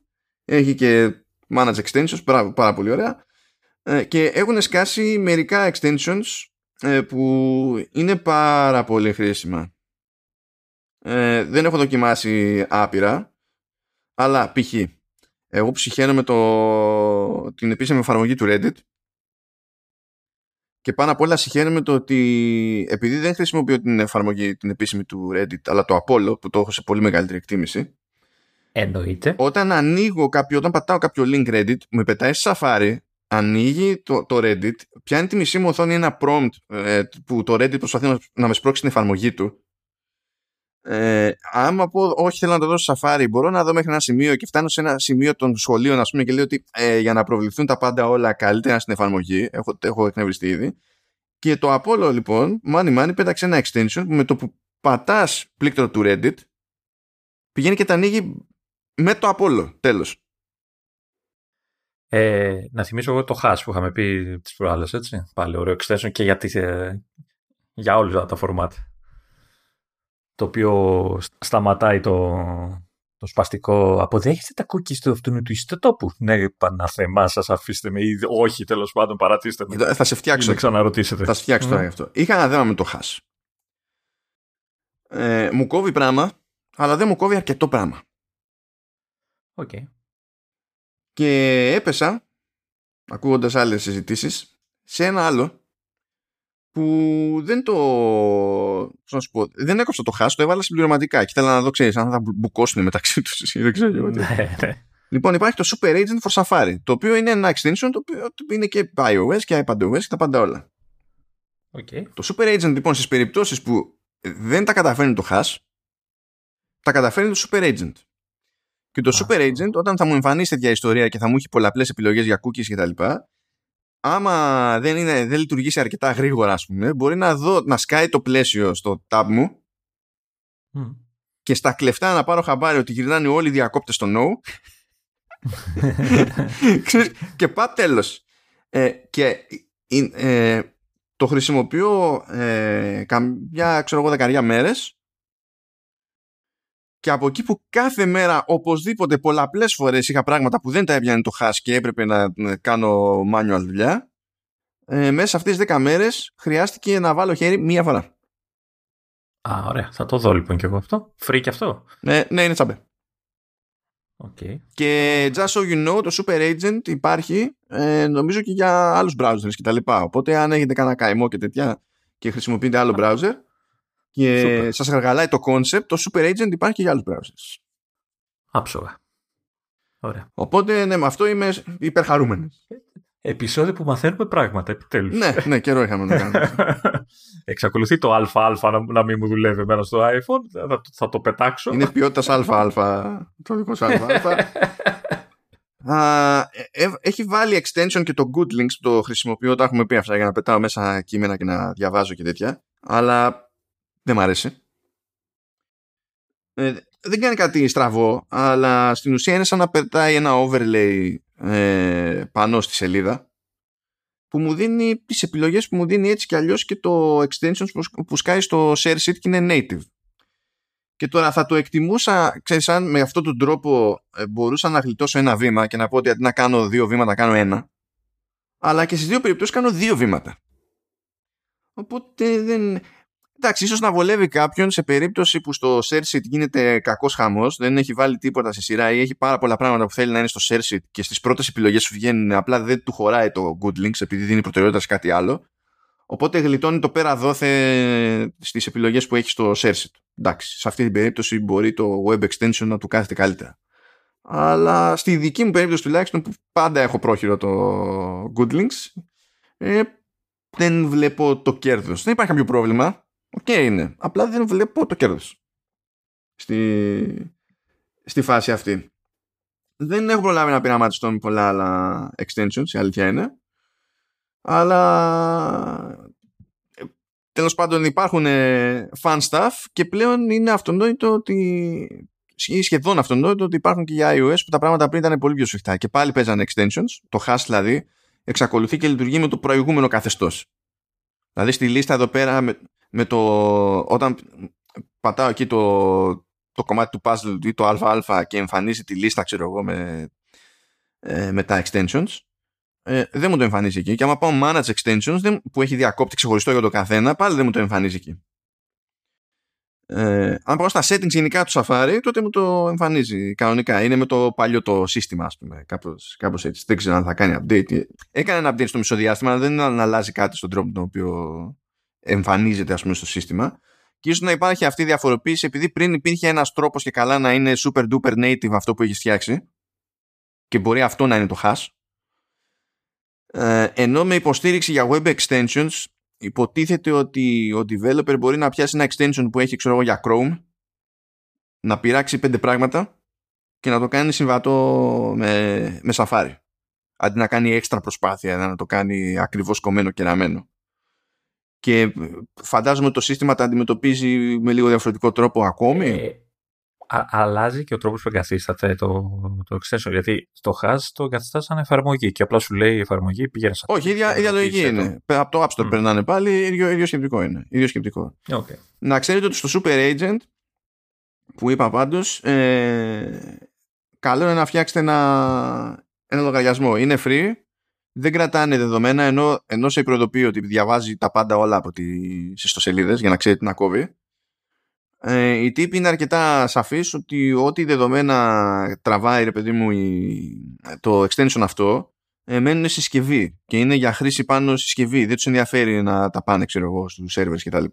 Αλλά το account το έχουν ε, νομίζω για sync σε στατιστικά και τέτοια. Δηλαδή άμα πας στο, στο web μπορείς να δεις ξέρω εγώ ότι ε, κόπηκαν τόσα ξέρω εγώ, prompts και γλίτωσε τόσα clicks και κάτι τέτοιο. Σαν τα αναφορά του Safari ουσιαστικά που κάνει για, τα, τους ανιχνευτές. Ναι, ναι, ναι, κάπως έτσι. Και να πούμε και δύο κουβέντες που επίσης ισχύουν σε όλες εκτός του καινούργιου Safari, να πούμε για τα tab groups. Λοιπόν, ε, χρησιμοποιείς καθόλου tab groups μέχρι τώρα; Όχι. Ε, ε, ήθελα να υπάρξει σαν λειτουργία, αλλά δεν έχω σκεφτεί, ας το πούμε, κάποια χρήση για καθημερινή εννοώ χρήση. Ε, θα μπορούσα να, να το οργανώσω κάποια πράγματα σε tabs, ε, σε groups μάλλον, αλλά δεν έχω ασχοληθεί τόσο. Α θυμίσουμε λίγο στα γρήγορα τι είναι tab groups. Υποτίθεται ότι είναι σαν να έχουμε μια. Όποιο ή όποια ή όσα tabs τέλος, όσε καρτέλες θέλουμε να τις κάνουμε και καλά μια ομάδα και να τους δώσουμε ένα όνομα ε, και να έχουμε με, να παραμένουν αυτά τα tabs όλα ανοιχτά αλλά ε, μετακινούμαστε στο Safari από group σε group. Οπότε ναι μεν είναι όλα αυτά ανοιχτά αλλά δεν είναι όλα το ένα δίπλα στα άλλο στην, στην ίδια σειρά. Και μπορούμε αν τα έχουμε χωρίσει κάπως στο μυαλό μας τέλος πάντων να πούμε ότι τώρα είναι ώρα για το τάδε group τώρα είναι ώρα για το, το άλλο group κτλ να φέρω παράδειγμα του πώς το χρησιμοποιώ εγώ. Έχω ένα tab group ας πούμε που έχει μόλις δύο, μόλις δύο tabs αλλά είναι το, το administration του Hafton FM και το administration του, του TheVest.net. Οπότε, αν έχω να κάνω κάτι στα site που, στα οποία κάνω κουμάντο, πηγαίνω σε αυτό το tab group, τέλος. Και, το, και ενώ άμα πάμε σε αυτό το tab group και χρειαστεί να ανοίξουμε ε, ε καινούριο tab, ε, μπορούμε να τα ανοίξουμε αυτό εκεί στη σειρά και εξαρτάται από εμάς το αν θα μείνει σε αυτό το tab group ή όχι. Δηλαδή, αν φύγουμε από αυτό το tab group έχοντας ανοίξει καινούριο tab και έχουμε πάει κάπου αλλού, αυτό μένει εκεί. Αν το κλείσουμε, προφανώς δεν μένει εκεί. Όταν όμως το σύστημα δεν είναι σίγουρο ε, ότι αυτό που πάει να ανοίξει ο χρήστης κάτι καινούριο ε, σε Safari ε, έχει λόγο να είναι σε αυτό το tab group π.χ. όταν πάμε και ξέρω εγώ, πατήσουμε ένα link από ένα mail τότε δεν πηγαίνει να ανοίξει ε, το link αυτό ως καινούριο tab, ακόμη και αν έχουμε ρυθμισμένο το σύστημα να ανοίγει τα πάντα όλα σε καινούρια tabs. Πηγαίνει και το ανοίγει σε άλλο παράθυρο Safari, ώστε να μην σου χαλάσει το tab group ε, απλά επειδή πήγες και πάτησες κάπου ένα link που σου ήρθε από αλλού, ξέρω εγώ. Κάπως έτσι. Μπορεί να έρθει, σου ήρθε από μέσα της. Μπορεί να είναι από mail. Μπορεί να είναι από δεν ξέρω και εγώ τι άλλο. Μπορεί να είναι κάποιο ε, κάτι που είχε σε note, ξέρω εγώ, και είπες, ας το, το πατήσω. Δεν πηγαίνει να στα μπλέξει. Το αφήνει σε σένα σε εκείνη την, την περίπτωση. Ε, έχω άλλο ένα tab group που στην ουσία είναι τα analytics από υπηρεσίες τρίτων για, το, για τα podcast. Δηλαδή, οπότε έχω ένα που είναι για τα analytics του Spotify, έχω ένα που είναι για τα analytics του, ε, των Google Podcasts, έχω κι άλλο ένα που είναι για τα analytics, το Apple Podcast κτλ. Οπότε όταν θέλω να δω νούμερα, πα, πηγαίνω σε συγκεκριμένο tab group. Όταν θέλω να περάσω περιεχόμενο, ξέρω εγώ, ή να πειράξω περιεχόμενο στα, στα, στα site μας, είναι παπ, πήγαινε σε ένα άλλο tab group. Και για οτιδήποτε άλλο, ξέρω εγώ, έχω ένα γενικό tab group. Η, ονομα, ε, η, η ομαδοποίηση αυτή και η ονομασία του κάθε tab group συγχρονίζεται σε όλες τις εκδόσεις Safari, σε όλες τις πλατφόρμες ε, και ευτυχώς, Χριστέ μου, ελπίζω να ισχύει αυτό και σε iPad, υπάρχει keyboard shortcut για, για αλλαγή tab group σε Safari. Πηγαίνεις είναι command shift και πάνω κάτω είτε πάνω είτε κάτω και κάνεις, πηγαίνεις και κλικά στα tab groups. Αυτό όπως αντιλαμβάνεστε δεν γίνεται σε, σε iOS αλλά γίνεται αλλιώς. Αν πατήσει κάποιος, αν κρατήσει κάποιος πατημένο το κουμπάκι που είναι για τα που αν το πατήσει μία φορά του εμφανίζονται όλα τα tabs αν το κρατήσει πατημένο πάνω πάνω πάνω πάνω εμφανίζει ε, οι πρώτες επιλογές που είναι, είναι τα tab groups που έχει φτιάξει ο χρήστης και διαλέγει τον tab group και πηγαίνει εκεί τώρα θα πει κάποιος και γιατί να το κάνω αυτό αφού προηγουμένως ας πούμε μπορούσα να έχω pin tabs ε, πάλι για ποιον δεν θυμάται, υποτίθεται ότι μπορούσαμε να πάρουμε ε, μια καρτέλα, να, το, να τη γυρίσουμε, ξέρω εγώ, να την πάμε τέρμα άκρη και γινόταν ε, στην ουσία το εικονίδιο το αντίστοιχο, το favicon της, της σελίδας.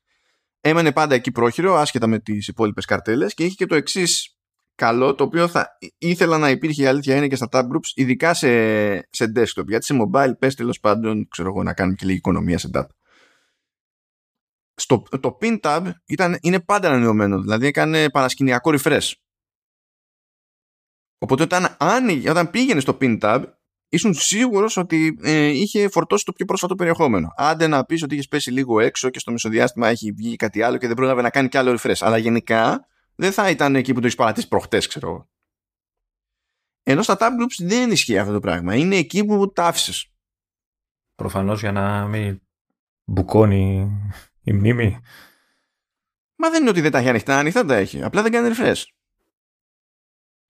Ε, θα ήθελα να κάνει refresh και να ξέρω ότι γυρνάω, πηγαίνω από το ένα στο άλλο και είναι up to date. Γιατί τι γίνεται. Όταν θα πάω εγώ, αν θέλω να δω analytics, θα πάω και θα μου δείξει παλαιότερα analytics. Και πρέπει να γυρίσω στο tab group και μετά σε κάθε tab να κάνω manual refresh. Να. Και λες, Όντως αυτό χαζό. δεν είναι καταστροφή, αλλά δεν πιάνω και γιατί δεν το κάνανε, ας πούμε. Και μπορεί να σκεφτεί να ξεχαστείς και να νομίζεις ότι βλέπεις κάτι. και να περιμένεις κάτι και να μην έρχεται. Ναι, έχω πάθει τέτοιο σοκ του στυλ. Έχω δει νούμερο ξέρεις, πολύ χαμηλό σε τέτοιο Ναι. download από podcast που, το οποίο ήταν, ξέρεις, από 12.01 αφού είχε μηδενίσει, ξέρω εγώ, για την, για την ημέρα. Αλλά εγώ το είδα το επόμενο το απόγευμα και λέω τι είναι αυτό, τι πάθαμε. Δεν, δεν, τρέ- δεν, φε- δεν κατεβαίνουν τα τέτοια. Και έχω τι είχα τρελαθεί μόνος. Α, refresh, refresh. Ε, ο- Το ζήτημα βέβαια σε κάθε περίπτωση είναι να βρει ο καθένας συνταγή που τον βολεύει. Εγώ τα χώρισα έτσι και είδα ότι με εξυπηρετεί, ρε παιδί μου. Κάποιος μπορεί να τα χωρίσει κάπως αλλιώς. Ε, Κάποιος μπορεί να μην έχει κανένα λόγο να τα χωρίσει με το οποιονδήποτε τρόπο, ξέρω εγώ. Εντάξει, η πιο κλασική, ο πιο κλασικός χωρισμός- διαχωρισμός νομίζω είναι εργασία προσωπική, ξέρω εγώ, ενασχόληση με, ξέρεις, να έχεις site που δουλεύεις το πρωί, ξέρω εγώ, στη δουλειά και μετά το γυρνάς και να είναι τα site που χαζολογάς το απόγευμα. Ξέρεις τι μου κάνεις τώρα, έτσι. Με αναγκάζει να φανταστώ ότι χρησιμοποιώ web apps για, για δουλειά στο cons και έχω κάποιο, προ- κάποια Ναι. προβλήματα μέσα μου με όλο αυτό. Τι, τι, τι εννοείς, ε, είναι καθημερινότητά μου αυτή. Ναι, το ξέρω ότι είναι η καθημερινότητά σου. Απλά εγώ θα είχα παραιτηθεί, ρε παιδί μου. Είναι λόγος παρέτησης. Και χαίρομαι κιόλας γιατί είναι η, η μόνη λύση να ξέρεις κάποια πράγματα να μην χρειάζονται Windows.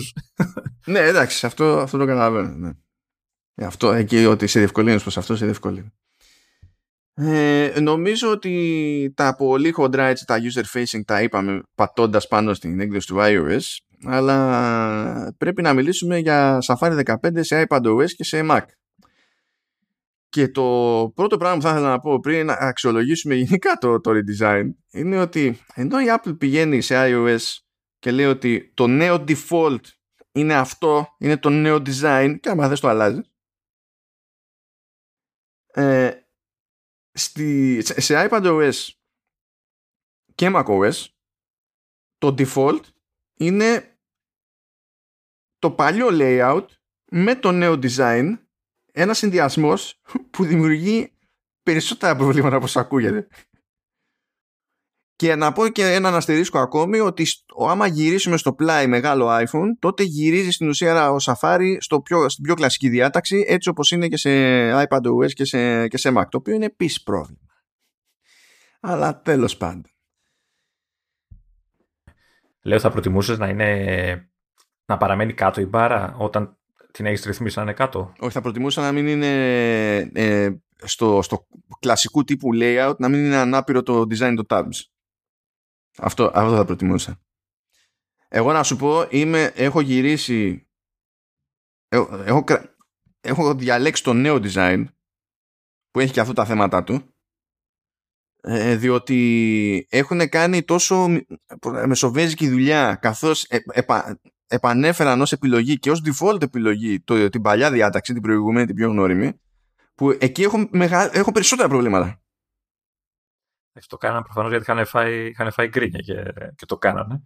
Ναι, ρε φιλέ, αλλά ξέρεις τι γίνεται. Πηγαίνεις και μου λες σε μία πλατφόρμα το, το νέο μου design είναι το default και σε άλλες πλατφόρμες το νέο μου design δεν είναι το default. Δηλαδή, πρώτα απ' όλα, διά, διάλεξε τι κάνεις. Το ότι μου έχεις επιλογές και από εδώ και από εκεί, μου έχεις επιλογές και από εδώ και από εκεί. Αλλά διάλεξε τι κάνεις, διάλεξε ποια είναι η ρημάδα γραμμή. Γιατί υπάρχουν κάποια προβλήματα στο, σε αυτή τη, που είναι συνδυασμός του παλιού layout με τη νέα αισθητική. Που δεν, δηλαδή, πρώτα απ' όλα, άμα έχει κάποιος πολλαπλά tabs ανοιχτά, ε, επειδή είναι πιο light γενικά ο, το, ο σχεδιασμός, δεν είναι πολύ εύκολο να συνειδητοποιήσει ποιο είναι ενεργό. Και ξέρετε ότι έχει αρκετός κόσμος αυτό το πρόβλημα όταν βγαίνουν extensions που βάζουν μια κίτρινη γραμμή, απλά μια κίτρινη γραμμή κάτω από το ενεργό tab για να σιγουρευτούμε πού διάλογο είμαστε. Να, να πω κάτι εδώ τώρα. Αυτό δεν είναι λίγο υπερβολή σαν γκρίνια. Ε, όχι για κάποιον που έχει ανοιχτά δύο tabs. Όχι, εγώ σου λέω για κάποιον που έχει πολλά tabs. Εγώ τώρα, ας πούμε, ανοίγω εδώ 5, 6, 7, 8, 10. Ε, πιο πολύ με ενοχλεί η επιλογή που τα κάνει καρουζέλ. Έτσι κάνεις swipe όταν γεμίσει η μπάρα και πηγαίνεις στα πιο προηγούμενα, γιατί χάνεσαι. Ή ακόμα και η επιλογή που σου λέει, ξέρεις, τα μικραίνω ε, χωρίς να γίνεται swipe και ό,τι χωρέσει. Ε, παρά αυτό που λένε ότι δεν καταλαβαίνω ποιο είναι ενεργό και, και να σου πω γιατί ε, από ό,τι έχω καταλάβει ε, όλοι γκρινιάζουν στο ότι σε πολλά site το ενεργό, το ενεργό bar έχει πιο ανοιχτό χρώμα από αυτό που έχουμε συνηθίσει ε, να θεωρούμε ότι είναι το χρώμα του επιλεγμένου, ρε παιδί μου. Δηλαδή, συνήθως όταν επιλέγεις κάτι γίνεται πιο σκούρο και τα υπόλοιπα είναι πιο αχνά. Καλά, το έχω καταλάβει σαν γκρίνια. Ε, ναι, αλλά αυτό το προτάσσουν κυρίως ως πρόβλημα σε περίπτωση που στην ουσία έχεις δύο. Οπότε δεν κάνει μπαμ το οποίο είναι και καλά οπωσδήποτε ενεργό. Αλλά είναι, είναι πιο πολύπλοκο το θέμα. Συνέχισε όμως. Γιατί θέλω να δω πώς το βλέπεις εσύ που το έβαλε πιο πρόσφατα, ρε παιδί μου, σε Mac. Ναι, δεν καταλαβαίνω λοιπόν γιατί σκαλώνουμε τα χρώματα που εντάξει, ναι, OK. Okay, ε, από τη στιγμή που το ενεργό bar έτσι, στη, στη καινούργια, στο καινούριο design έτσι, που είναι όλα σε μια γραμμή επάνω, έτσι, το, το tab bar και το search bar είναι ένα, ε, όταν είναι ενεργό είναι μεγαλύτερο από τα υπόλοιπα. Δεν καταλαβαίνω γιατί μπερδεύονται. Γιατί αυτό τους δημιουργεί μετά άλλο πρόβλημα. Γιατί σου λέει ότι ακόμα και αν συνηθίσω ότι η, γενικά το ενεργό tab, όποιο design και διαλέξετε, το, το ενεργό tab δεν δείχνει το τίτλο της δημοσίευσης, παύλα της σελίδας κτλ. δείχνει το URL χήμα. Αυτό δημιουργεί άλλο πρόβλημα. Ε, θέλω. Ε, πώς να σου πω. ε, μπορεί να θέλω να δω τον τίτλο και δεν μπορώ. Τον τίτλο του ποιου, του θέματος; Ναι, γιατί τι γίνεται. Έχω κάνει, ξέρω εγώ, έχω ανοιχτά ξέρω, πέντε πράγματα και τα διαβάζω. Και κάπου ε, κάτι έχω αφήσει στη μέση ε, και έχω κάνει minimize, παιδί μου. Και μετά επανέρχομαι να συνεχίσω. Ε, εκείνη την ώρα είμαι σε ένα κείμενο που το έχω παρατήσει στη μέση ε, και άμα προσπαθήσω να δω τον τίτλο στο tab, δεν βλέπω τον τίτλο, βλέπω ένα URL και δεν είναι αυτονόητο ότι θυμάμαι σε ποιο άρθρο πήγα μείνει. Και πρέπει να πάω πάνω. Ε, ή να αλλάξω tab για να δω τον τίτλο, το οποίο είναι γελίο, ή να πάω πάνω και να δω τον τίτλο, πράγμα που σημαίνει ότι φεύγω για τη θέση που είχα μείνει στην ανάγνωση. Δεν ισχύει. Πώς δεν ισχύει; Το έχουν αλλάξει. Ποιο, τι; Τότε, αν ίσχυε γιατί ε, ισχύει όταν έχεις ενεργό το tab σου δείχνει το, το URL τα άλλα tabs που έχεις ανοιχτά δίπλα δείχνουν το άρθρο. Ναι, τα άλλα, ναι, σου λέω για το ενεργό. Γι' αυτό σου έφερα ένα παράδειγμα που το έχω ενεργό, το, το έχω παρατημένο στη μέση, κάτω κάνω minimize, θα διαβάσω αργότερα. Ναι, α, εντάξει. Και εγώ επανέρχεται, επανέρχεται, είμαι, είμαι στη μέση, ε, εννοείται ότι μπορεί να έχουν περάσει ώρες από εκείνη την ώρα έτσι, δεν είναι ότι θυμάμαι εγώ ακριβώς τι διάβαζα. Θυμάμαι όμως ότι έχω αφήσει πράγματα στη μέση και θέλω να τα διαβάσω. Και ο, ο μόνος, ο μόνος τρόπος να δω τη, δηλαδή μόνος τρόπο που έχω να δω το, το τίτλο αυτού που διαβάζω για να θυμηθώ τι, τι ήταν πέραν του να καθίσω να διαβάσω έξτρα για να συνειδητοποιήσω σε ποιο θέμα είχα μείνει που ούτε αυτό είναι πρακτικό είναι ή να πάω τέρμα πάνω στη σελίδα ή να αλλάξω tab να κάνω άλλο ενεργό για να εμφανιστεί ο τίτλος σε αυτό με το οποίο είχα την απορία ή ακόμη πιο γελίο, για φαντάσου να έχω μόνο ένα tab, να μην εμφανίζει τον τίτλο και να πρέπει να ανοίξω άλλο tab απλά για να δω τον τίτλο. Ωραία. Αυτό είναι ένα θέμα. Αλλά δεν μου δικαιολογεί το ότι δεν ξέρουν ποιο είναι το ενεργό. Γιατί ξαναλέω, όταν πατάς ένα, όταν είναι ενεργό ένα tab, είναι, η μπάρα είναι μεγαλύτερη, είναι σαφώς μεγαλύτερη από τα υπόλοιπα. Και δεν καταλαβαίνω γιατί μπερδεύονται. Κοίτα, είναι, αυτό δεν καταλαβαίνω. Είναι, ε, επειδή είναι συνδυασμός πραγμάτων και εγώ το έχω συνηθίσει αυτό, να πούμε τώρα ότι η βασική διαφορά ανάμεσα στα δύο design είναι ότι προηγουμένως είχαμε, είχαμε το address bar, search bar πάνω και από κάτω είχαμε τα tabs. Σου λέει λοιπόν, γιατί τι γίνεται, αυτοί που γκρινιάζουν περισσότερο είναι αυτοί που απλά δεν την παλεύουν κάστανο με το καινούριο design καθόλου, οπότε έχουν κρατήσει το παλιό. Και έχουν πρόβλημα διότι α, άμα δεις στο παλιό πώς φαίνεται το address bar σε συνδυασμό με το τι γίνεται μετά με τον τίτλο κάθε tab που είναι από κάτω είναι ακόμα μεγαλύτερο μπέρδεμα. Ναι. Ενώ με το, παλιό, με το καινούριο το design δεν υπάρχει ξεχωριστό address bar. Κάθε tab bar είναι address bar. Και γι' αυτό το, και γι αυτό το προτιμάω. Διότι μου έτσι όπως είναι μπερδεύομαι λιγότερο στο, στο μάτι. Ε, το έχει κάνει αυτό η Apple και έχει στο καινούριο το design στην ουσία έχει τα πάντα, όλα τα tabs ε, μάλλον κάθε tab, κάθε τίτλος tab είναι στην ουσία και address bar και ενεργοποιείται αυτό το address bar όταν περάσει ο χρήστης στο αντίστοιχο tab για να μην χρειάζεται να έχει από πάνω άλλο ένα address bar και έτσι υποτίθεται ότι γλιτώνει χώρο στο, στο UI. Υπάρχει ένα debate τώρα για το αν αυτό ήταν κάτι το οποίο έκαιγε το χρήστη. Δηλαδή αν υπήρχε κανένας που έλεγε πω πω ρε το να είχα και ακόμη ακόμη περισσότερο χώρο κάθετα. Είναι αυτό ένα, είναι ένα φιλοσοφικό debate, ξέρω εγώ, εντάξει. Εμένα μου αρέσει που γλιτώνω αυτό το χώρο, αλλά καταλαβαίνω γιατί κάποιος άλλος θα πει δεν με ενδιαφέρει. Και εμένα, με, με, εμένα με βολεύει γιατί πολλές φορές, ειδικά στο Mac, χρησιμοποιώ το Safari, τον πετάω στο sidecar σε μικρότερη οθόνη, οπότε όσο περισσότερος χώρο, τόσο καλύτερα. Τώρα παρατηρώ, έβαλα, έβαλα στο iPad και λογικά ισχύει για το Mac αυτό, ε, το παλιό design, έτσι. Και έχει πλάκα ε, γιατί με το παλιό design δεν ισχύει το πρόβλημα που είπες με τους τίτλους των site ε, η μπάρα πάνω γράφει το URL και από κάτω η καρτέλα έχει τον τίτλο του, του άρθρου. Και άρα έχεις δύο πράγματα. Ναι, ναι, έχεις το URL απάνω, όπως το είχες, και από κάτω η καρτέλα δείχνει το, από ό,τι βλέπω εδώ, περίμενε, ναι, τώρα είμαστε στο κεντρικό εδώ, ναι, όχι, δείχνει κανονικά το, το άρθρο που υποτίθεται έχω μπει και διαβάζω. Ή το tab, έτσι. Ναι, και το, και το highlighting ποιο είναι; Είναι δηλαδή, πώς να σου πω, το, η διαφορά η κρεωματική που έχει το ενεργό tab η, η, η, είναι ίδια, είναι ίδια με το, με το address bar. Κοίτα, επειδή έχω το ανοιχτό το color, παίρνει το χρώμα, ξέρεις, όλο αυτό. Ε, έτσι όπως το βλέπω τώρα στο iPad, η ενεργή συνήθως, από ό,τι βλέπω εδώ, είναι φωτισμένη, είναι πιο ανοιχτόχρωμη. Ναι, ναι, OK, okay, ε, αλλά το address highlighted. είναι όπως το address, το address bar; Το address bar παίρνει, ε, όχι, είναι, το address bar είναι μαύρο με στο 9to5 γιατί είναι μαύρο, είναι dark mode κτλ. αυτή τη στιγμή. Ε, το tab είναι γκριζαρισμένο, φωτισμένο όμως, όχι, ξέρεις, είναι highlighted με γκρι. Ναι, το θέμα είναι, ε, είναι το ίδιο, γιατί στην ουσία είσαι σε έναν προορισμό, έχεις ενεργό ένα συγκεκριμένο tab που υποτίθεται ότι είναι στο προσκήνιο. Ταυτόχρονα, αυτό σημαίνει ότι η διεύθυνση που σου δίνει το address bar είναι αυτή που είναι στο προσκήνιο, άρα αυτά έχουν διαφορετικό highlighting μεταξύ τους. Δεν σε διευκολύνει. Τώρα σου λέω, ε, ε, ε, κοίτα, έτσι έχω ανοίξει όλες, όλες τις σελίδες που έχω ανοίξει είναι με... Α, ορίστε.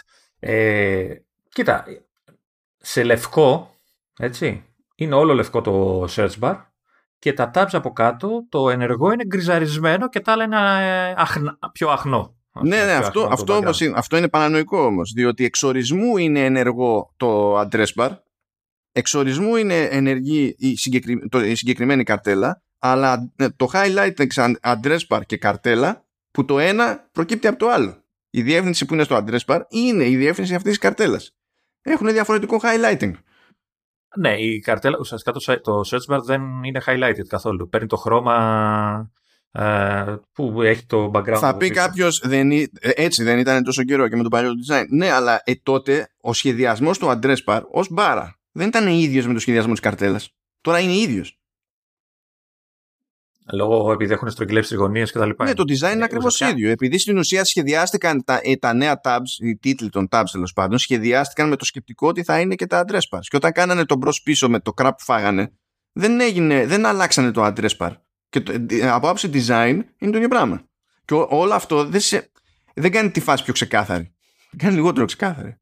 Θα έπρεπε να είχαν βάλει περισσότερο χέρι δηλαδή κατά σε αυτή την περίπτωση. Χώρια που εκεί πέρα που έχω μια έξτρα συμφωνία γιατί ε, εγώ σου λέω με το νέο design είμαι ok. Με, το, με την επαναφορά του παλιού, με, αυτό, με αυτή τη σχεδιαστική γραμμή είναι που έχω μεγάλο πρόβλημα.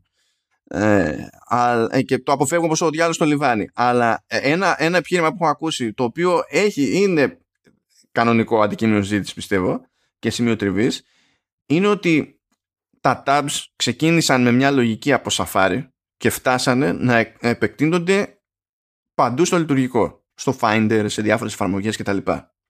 Και τώρα έχουμε μια νέα προσέγγιση τελείως σε tabs στο Safari που πηγαίνει κόντρα σε ό,τι άλλο ξέρουμε για το πώς λειτουργούν τα tabs σε όλο το υπόλοιπο σύστημα. Αυτό δεν είναι με τη μία κακό ή με τη μία καλό, αλλά σίγουρα είναι σημεία τριβής. Να. Δεν ξέρω. Μου φαίνεται λίγο υπερβολές. Καταλαβαίνω το θέμα, αλλά μου φαίνεται ότι. Ξε... Ε, και λέω υπερβολές γιατί έχω ακούσει σχόλια, ξέρετε, ε, είναι χάλια τελείως και τέτοια. Εντάξει, να ηρεμήσουμε λίγο. Ε, ε, και το, το, αυτό που με, με κρατάει λίγο αισιοδόξο είναι ότι η Apple έχει δείξει δείγματα ότι το δουλεύει ακόμα το όλο θέμα, έτσι. Δεν ε, το έχει παρατήσει, ήδη έχει κάνει πολλές αλλαγές. Εντάξει, μπορεί να δούμε και άλλα πράγματα, να, να τα φτιάξει, να τα, να τα ισιώσει. Ε, έχεις Είπες ότι χρησιμοποιείς το, το νέο design, έτσι; Ναι, πράγμα που σημαίνει ότι έχω μία σειρά. Δεν έχω ξεχωριστό uh, address bar και ξεχωριστό tab bar. Έχω μία σειρά, εκεί είναι όλα τα tabs και κάθε φορά που κάποιο tab είναι ενεργό, η δική του η μπάρα εκτείνεται, γίνεται λίγο πιο ανοιχτόχρωμη, σε μένα που είμαι σε dark mode τουλάχιστον, ε, για να μου δείξει ότι είναι ενεργή και μου δείχνει το URL. Αν σε αυτό το σενάριο δεν μου έδειχνε εξορισμού το URL, θα ήμουν πιο ευτυχισμένος. Το κάνουν για να είναι πιο εύκολο με μία ματιά να συνειδητοποιήσω ότι είναι ενεργό, να μην βασίζομαι μόνο στη διαφορά στο highlighting που είναι λίγο πιο ανοιχτό, ας πούμε. Το καταλαβαίνω αυτό. Την πιάνω, την πιάνω τη σκέψη. Αλλά ε, πιο συχνά αναρωτιέμαι τι διάλογο ήταν αυτό που έχω αφήσει στη μέση από το τι διάλογο είναι το URL. Γιατί όταν θέλω να δω εγώ το URL ή να το πάρω το URL, να το κάνω copy και κάπου paste, δεν ξέρω και εγώ τι. Είμαι μαθημένος να χρησιμοποιώ το command L. Το Command L με τη μία ενεργοποιεί το address bar. Ναι, αυτό όμως δεν είναι κανόνας σε iPad, ας πούμε. Σε iPad, ναι, δεν είναι κανόνας. Εντάξει, λέω για την περίπτωση του Mac τώρα. Το, δεν ξέρω αν θα μπορούσαν ε, πατώντας μέσα στο, στο ενιαίο bar να εναλλάσσετε με το URL.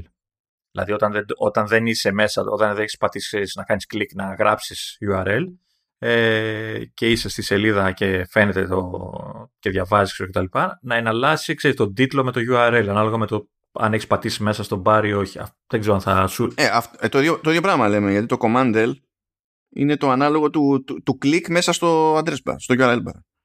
Ναι, ενώ να μην το κάνουν μόνο με το shortcut αυτό εννοώ, για να μπορεί να το κάνει και σε, ναι. σε iPad. Ναι, όχι, δεν με νοιάζει πώς το κάνουν. Με νοιάζει τέλος πάντων, ξέρεις, ότι δεν μου φαίνεται λογικό να μου δείχνει εξορισμού ένα, γιατί όταν θα δω ένα URL χυμαδιό www.whatever slash something δεν μου είναι μια αυτόματα χρήσιμη πληροφορία αυτή που την έχουμε στη μάπα μου. Ε, πάντως ε, εμένα με ενοχλεί και λίγο την ώρα που εκτείνεται η μπάρα την ενεργοποίηση και εκτείνεται αυτή λίγο η μετακίνηση που ξέρεις άλλες φορές είμαι δεξιά, άλλες φορές γράφω αριστερά, άλλες φορές είναι στη μέση ανάλογα από το που βρίσκεται η καρτέλα. Αυτό εμένα λίγο με, με χαλάει. Δεν ξέρω βέβαια πώς θα, μπορούσε, πώς θα μπορούσα να το κάνω αυτό ώστε να, να γίνει σε σταθερό σημείο. Δηλαδή να, να το πατάς και να μετακινείται όλο μαζί προς το κέντρο. Δεν ξέρω πώς θα γινόταν σωστά αυτό το πράγμα. Θα μπορούσαν ενδεχομένως να κάνουν κάτι τέτοιο, αλλά τότε θα ήταν ακόμη μεγαλύτερη προσαρμογή γιατί θα είχες τα τριγύρω tabs και θα κάνανε μονίμως αλλαγές στο, στο μέγεθος. Ε, ναι, και μπορεί ναι. να, του, να τους φαινόταν ακόμη πιο άχαρο αυτό το πράγμα. Ε, αλλά ναι, αυτό είναι επίσης ένα σημείο τριβής που για μένα κατέληξε να είναι ένας ακόμη, ακόμη λόγος να το ρίχνω στο Command L. Δεν, δεν προσπαθώ να κυνηγήσω ένα, ένα touch target. Είναι τέτοιο. Και ακόμη περισσότερο αλλάζω, αλλάζω tabs επίσης, δηλαδή με, με keyboard shortcut από ό,τι, από ό,τι πριν. Αλλά καταλαβαίνω ότι ε, αυτό δεν είναι ας πω δεν έχει σημασία τι εμπόδιο θα βάλεις στον άλλον ξέρω εγώ και τα λοιπά ε, υπάρχουν άνθρωποι που δεν θα μπλέξουν ποτέ με keyboard shortcuts ή ποτέ με keyboard shortcuts πέρα από τον κλασικό και καλά ξέρεις copy paste και, και το καταλαβαίνω αυτό το πράγμα. Οπότε θεωρώ ότι πρέπει να υπάρχουν λύσεις για, για όλους. Ε, ε, ναι. τώρα στη, στη σύμπτυξη, γιατί εκεί είμαι εγώ, δεν με βολεύει τίποτα από τα δύο. Δηλαδή, όταν, ε, γιατί έχει δύο λειτουργίες, αν θυμάσαι. Μία είναι ε, όταν ανοίξει πολλές καρτέλες να κάνει minimize τις προηγούμενες που έχεις ανοίξει ε, αυτόματα και να, σε κάποια φάση να εμφανίζονται ξέρεις, τετραγωνάκια, τετραγωνάκια, τετραγωνάκια πάνω από, το, από τη σελίδα. Και το άλλο που η καινούρια ας πούμε, λειτουργία είναι αυτή που νομίζω το λένε καρουζέλ, ότι ε, τώρα πώς μπορώ να το περιγράψω, ότι η μία, ανοίγουν οι καρτέλες και από ένα σημείο και μετά αρχίζει η μία να κάνει overlap την άλλη και μετά με swipe ή με το ποντίκι και όλα αυτά. Ε, αυτό το έχει, από, το έχει από παλιότερα αυτό το καρουζέλ. Γιατί εγώ θυμάμαι ότι δεν ήταν έτσι στο Safari. Τόσο αν καταλαβαίνω κάτι τελείως άλλο λάθος. Όχι, όχι. Αυτό που πάει μία καρτέλα πάνω από την άλλη, ξέρεις αυτό και μετά την ανοίγει σαν τράπουλα, ρε παιδί μου. Αυτό έτσι, ανοίγονται σαν τράπουλα. Ε, ναι, ναι, το, ε, το θυμάμαι από παλιότερα, αλλά OK, okay, ξέρω εγώ, ναι. Okay. Okay. Ε, δεν, δεν με βολεύει κανένα από τα δύο και δεν, δεν ξέρω τι να διαλέξω. Τώρα ε, είμαι συνήθως στο minimize γιατί δεν ανοίγω τόσα πολλές καρτέλες ώστε να. Γιατί όταν ξέρεις, έχεις ανοίξει πολλές καρτέλες και έχουν γίνει μικρές, ε, όχι απλά ο τίτλος που λες εσύ δεν φαίνεται. Ε, με το ζόρι φαίνεται το εικονιδιάκι του site, ας πούμε. Και όταν έχεις ένα site, ε, ξέρεις, από ένα site ε, ανοιχτές πολλές σελίδες σε διαφορετικά tabs, ε, δεν δουλεύει αυτό το πράγμα, δεν λειτουργεί. Ή έχει διάφορα περίεργα. Ε, δηλαδή, πρώτα απ' όλα, όταν ε, όταν έχω ένα tab ενεργό, τότε εκεί πέρα που πριν είχε το εικονίδιο του site, έχει το πλήκτρο, το, πλήκτρο, το κουμπάκι, το χ για να κλείσω το tab. Αν πάω, κάνω hover με το, με το cursor σε άλλο tab που δεν έχω ενεργό εκείνη την ώρα, όταν φτάνω πάνω σε αυτό το tab, τότε πάλι το εικονίδιο γίνεται χ για το, για το κλείσιμο. Πρέπει να περάσει το ποντίκι πάνω στο εικονίδιο για να γίνει αυτό. Ναι, γι' αυτό λέω hover, ναι, όχι πάνω στο εικονίδιο, πάνω στην καρτέλα. Όχι, όχι. Ε, το κάνω αυτή τη στιγμή που μιλάμε. Ναι, ναι, ναι, ναι, ναι, ναι, ναι έχεις δίκιο, Είναι πάνω στην καρτέλα, όχι πάνω στην εικόνα. Ναι, ναι, ναι. Σωστά. Ε, όταν θα ανοίξουμε πάρα πολλά tabs και θα γίνουν πάρα πολύ ε, μικροί τίτλοι των, ε, των, των καρτελών, φτάνουμε σε ένα level όπου το μόνο που χωράει είναι το εικονίδιο και με το που πάμε εκεί πέρα το τέτοιο, το εικονίδιο γίνεται χ. Εκεί υπάρχει ένα θέμα, διότι ειδικά στις πρώτες εκδόσει του Safari 15 για, που ήταν σε, στις beta του Monterey, όταν γινόταν αυτό το πράγμα και πάταγα το tab, τότε έκανε close. Κατευθείαν, ναι. Τώρα τους έχουν νιώσει λίγο ότι καλό είναι σε τέτοιε περιπτώσεις το πρώτο πάτημα να μην είναι close παρότι εμφανίζει το κουμπάκι, αλλά να θέλει δεύτερο. Αλλά επίσης αυτό είναι παράλογο από την άποψη ότι ε, πατάω πάνω σε ένα κουμπί που εμφανίζεται και γράφει χ και η πρώτη φορά που το, που το πατάω υπό αυτές τις συνθήκες ε, ε, δεν λειτουργεί σαν αυτό που υπονοεί το εικονίδιο. Έχω την ελπίδα ότι το αλλάξανε γιατί τώρα αυτή τη στιγμή που το κάνω ε, με τα tabs που είναι κουτάκια τώρα έτσι φαίνεται μόνο το εικονίδιο το μόνο που κάνει είναι το highlight ότι είναι το mouse απάνω ε, και δεν γυρνάει σε χ. Ε, είναι, παραμένει στο εικονίδιο. Και μόλις το πατάς, ανοίγει η καρτέλα και εμφανίζεται το χ. Ωραία. Καλό αυτό τέλος πάντων. Αλλά μπορείς να μου πεις πώς λειτουργεί αυτό το πράγμα σε iPad; Ε, σε iPad που κυνηγάς touch target. Ναι, ε, δεν έχεις hover. Ε, απλά όταν το ακουμπάς, ε, δεν κάνει, δεν κλείνει ε, ενεργοποιεί καρτέλα και μετά σου εμφανίζει το χ, ξέρεις, επειδή είναι ενεργή η καρτέλα. Οπότε εκεί πέρα έχεις άλλο, άλλο ζόρι, ότι ε, ενώ πριν μπορούσες να κλείσεις κάτι με μία κίνηση, τώρα θέλεις έξτρα κίνηση. Περίμενα να το δω γιατί το έχω γυρίσει σε καρουζέλ, να το δω και πώς κάνει ή δεν έχει. Όχι, δεν έχει. Στο, στο iPad δεν έχει. Ε, περίμενε. Όχι, συγγνώμη. Ε, λοιπόν. Όχι, ναι, το κάνει καρουζέλ, οπότε όχι τίποτα. Απλά το πατάς, ανεργοποιείται η καρτέλα και εκεί έχει και το χ. δεν, δεν υπάρχει περίπτωση να το κλείσει, δηλαδή πατώντας εκεί στην άκρη της καρτέλας, ξέρεις κατευθείαν. Δεν υπάρχει. Και νομίζω δεν υπήρχε από την αρχή στο, tab, στο iPad αυτό το πράγμα. Σε iPad δεν είχα δει την beta, αλλά επειδή στη Safari ήταν αυτό το πράγμα και ήταν παράνοια. Δηλαδή έκλεινα tabs, ήθελα να πάω στο tab και, με το, με το ναι. και έκλεινα το tab. Ήταν ένα θεματάκι. Okay. Και δεν ξέρω αν το είδες και εσύ τώρα, τώρα το έχουν φτιάξει. Όχι, αυτό το έχουν, αυτό το έχουν φτιάξει, ρε παιδί μου. Αλλά και πάλι το ξέρεις, διαφωνώ με το visual feedback. Τουλάχιστον εδώ που είμαι σε, σε Mac. Ε, στο, για το Mac σου λέω ότι πλέον δεν εμφανίζει το χ. Αυτό σου λέω. Δεν έχω, όταν πας... δεν έχω αρκετά. Περίμενε. Κάτσε να, να, ναι. να ανοίξω. Κάτσε να δοκιμάσουμε τα 16 GB RAM. λοιπόν, Ο, όχι, εγώ το, κάνω, το κάνω hover και μου το κάνει χ. Να είναι όμως μόνο εικονίδιο, να μην φαίνεται καθόλου τίτλος. Ναι, κάτσε γιατί παραπάτησα control τι και ακόμα ανοίγει. Δεν είναι ένα θέμα. Ε, ναι. Για κάτσε να δω λίγο. Και εγώ το έχω σε να κάνει σύμπτυξη, έτσι. Α, λοιπόν, το κάνω Λοιπόν, πρόσεξε. Το έχω και εγώ σε σύμπτυξη. Αν και από ένα σημείο σύμπτυξης πάλι λειτουργεί περίπου ναι. καρουζέλ. Αλλά τι γίνεται, όταν. Αυτό είναι ακόμη πιο εκνευριστικό τώρα. Όταν άνοιξα αρκετά tabs ώστε να μείνει μόνο το εικονίδιο, σε πρώτη φάση, όταν έκανα hover, γινόταν χ ενώ ήδη είχε περιοριστεί μόνο στο εικονίδιο. Αλλά όταν άνοιξα ακόμη περισσότερα tabs, από ένα, από ένα αριθμό και μετά είναι που το γυρνάει. Είναι σαν να έχουν βάλει όριο τον αριθμό των tabs αντί να έχουν βάλει όριο το τι χώρος έχει μείνει για το, για το εκάστοτε tab. Προφανώς κοιτάει το μέγεθος και θεωρεί το σύστημα ότι από ένα μέγεθος και μετά, ξέρεις γιατί μικραίνει η καρτέλα, ε, ξέρεις ότι καλά χωράει το ποντίκι να μην πατήσει το χ, κάπως έτσι το έχουν...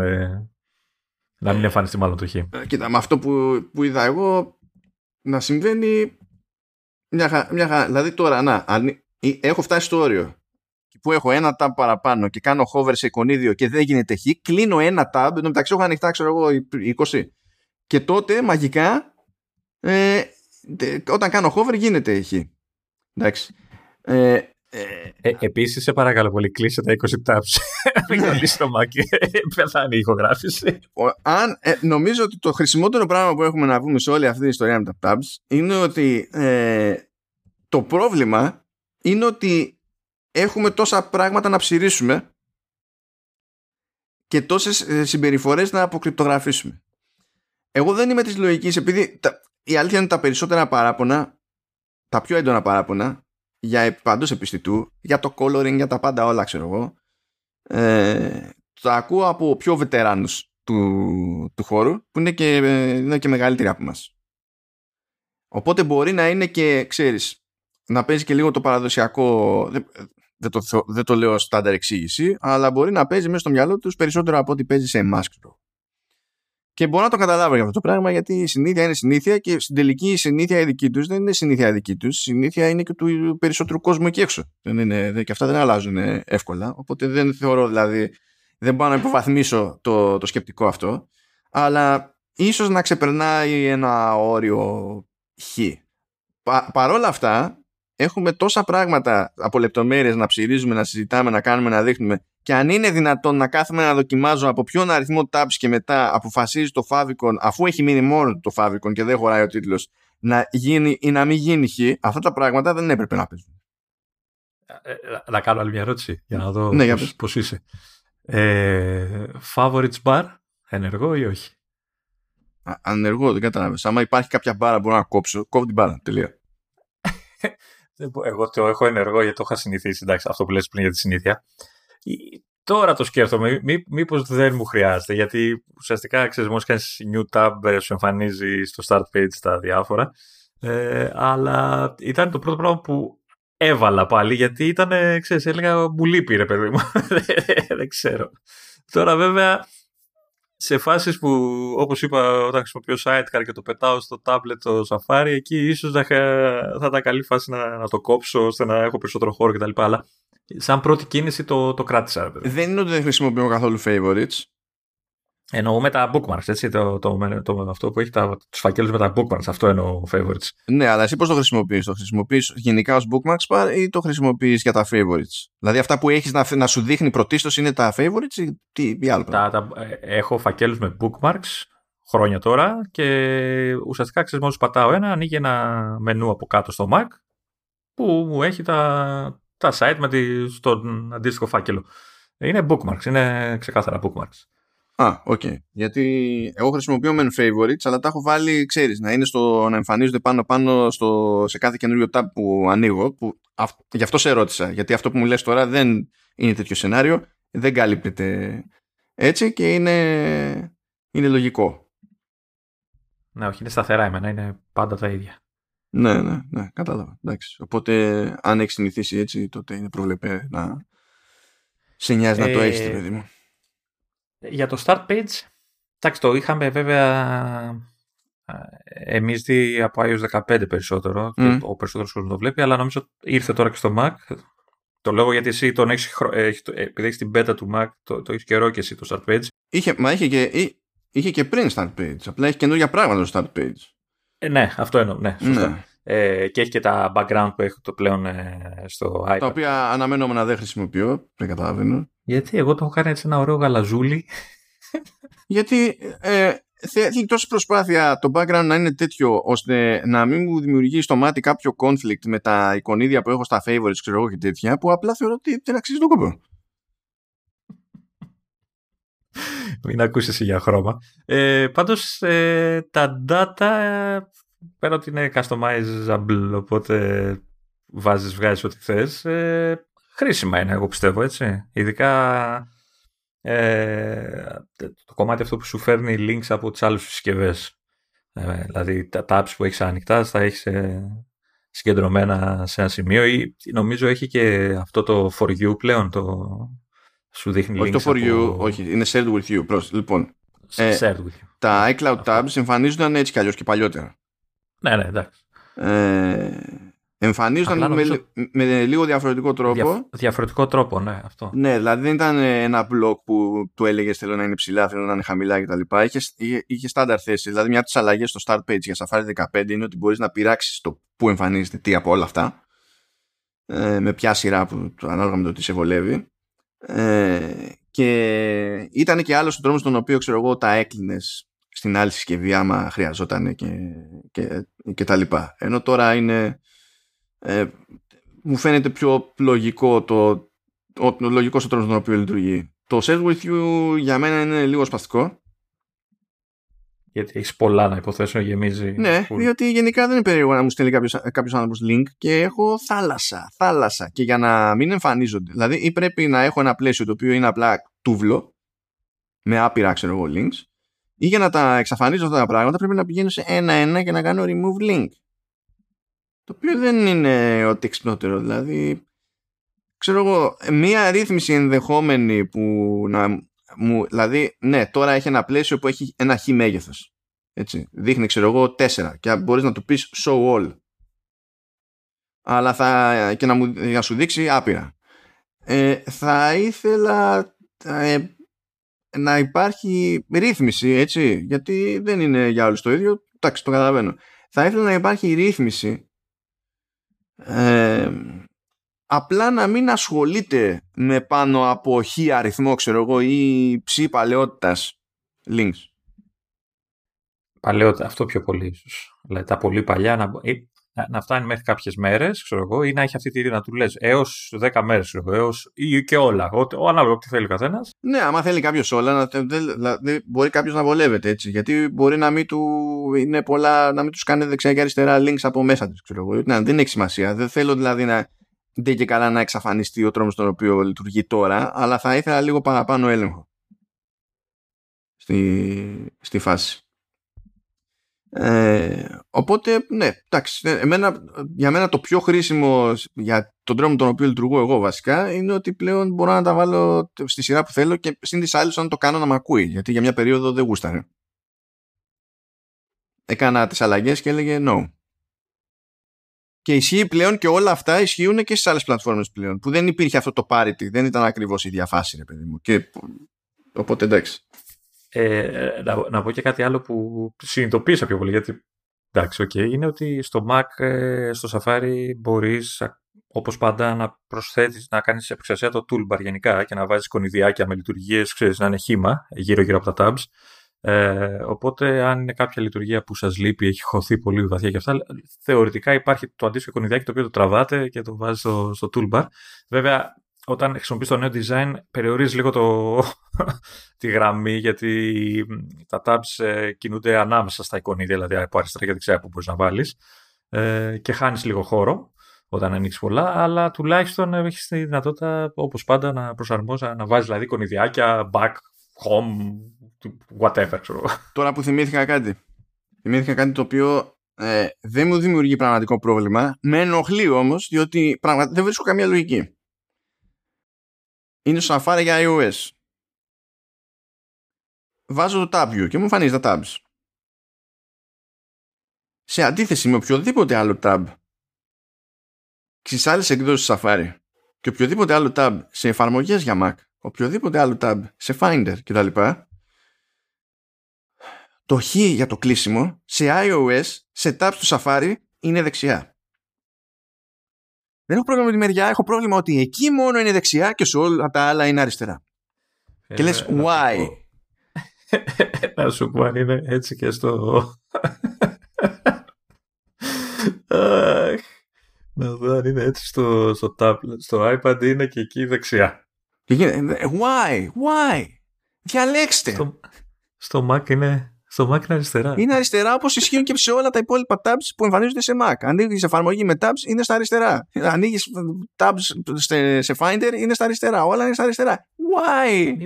Μήπως είναι θέμα I, ω. Εννοώ. Δηλαδή τι, ε. δεν μπορεί να λειτουργήσει το λειτουργικό ε, στα αριστερά; Ε, Μήπως, ε, όχι εννοώ ότι είναι όλα πάντα δεξιά στο, στα, στο iOS και στο iPadOS. Δεν το έχω παρατηρήσει σε άλλα. σε κάτι που να έχει καρτέλες τέλος πάντων. I don't care, ειδικά σε περίπτωση με iPadOS που χρησιμοποιεί υποτίθεται και καλά desktop Safari και τα λοιπά. Πηγαίνω από τη μία και στη μία μπάντα, πηγαίνω από την άλλη και στην άλλη μπάντα. Τι είναι αυτό; Ε, αυτά μόνο εσύ τα παρατηρείς, έτσι. Δηλαδή δεν λέω, ξέρεις, ότι το, η αριστερή επιλογή είναι λάθος, η δεξιά επιλογή είναι λάθος. Με ενοχλεί το ότι δεν μπορούν να αποφασίζουν μεταξύ τους. Για να ξέρω τι κάνουν. Εγώ έτσι κι αλλιώς τα κλείνω με, με shortcut. Δεν είναι ότι άλλαξε η ζωή μου, αλλά αυτό που βλέπω εδώ είναι ηλίθιο. Είναι σαν να μην συνεννοούνται. Πάντως είναι το consistency ανάμεσα σε format τώρα. Όχι, δεν, δεν ξέρω αν είναι και στο υπόλοιπο λειτουργικό έτσι. Αυτό τουλάχιστον να είναι ίδιος σε μια συσκευή να είναι παντού ίδιο. τουλάχιστον αυτό. Εντάξει, σε Mac όλα τα τέτοια είναι, είναι αριστερά. OK, okay, ξέρω ε, Κάτι που είναι ε, το, το χ γενικά που είναι αριστερά στα Mac είναι από τα πράγματα που δυσκολεύουν τους Windows users έτσι, τον πρώτο καιρό που είναι ναι, που, που είναι και τα βασικά το, του κάθε παραθύριο ξέρω εγώ και τα ναι, ναι.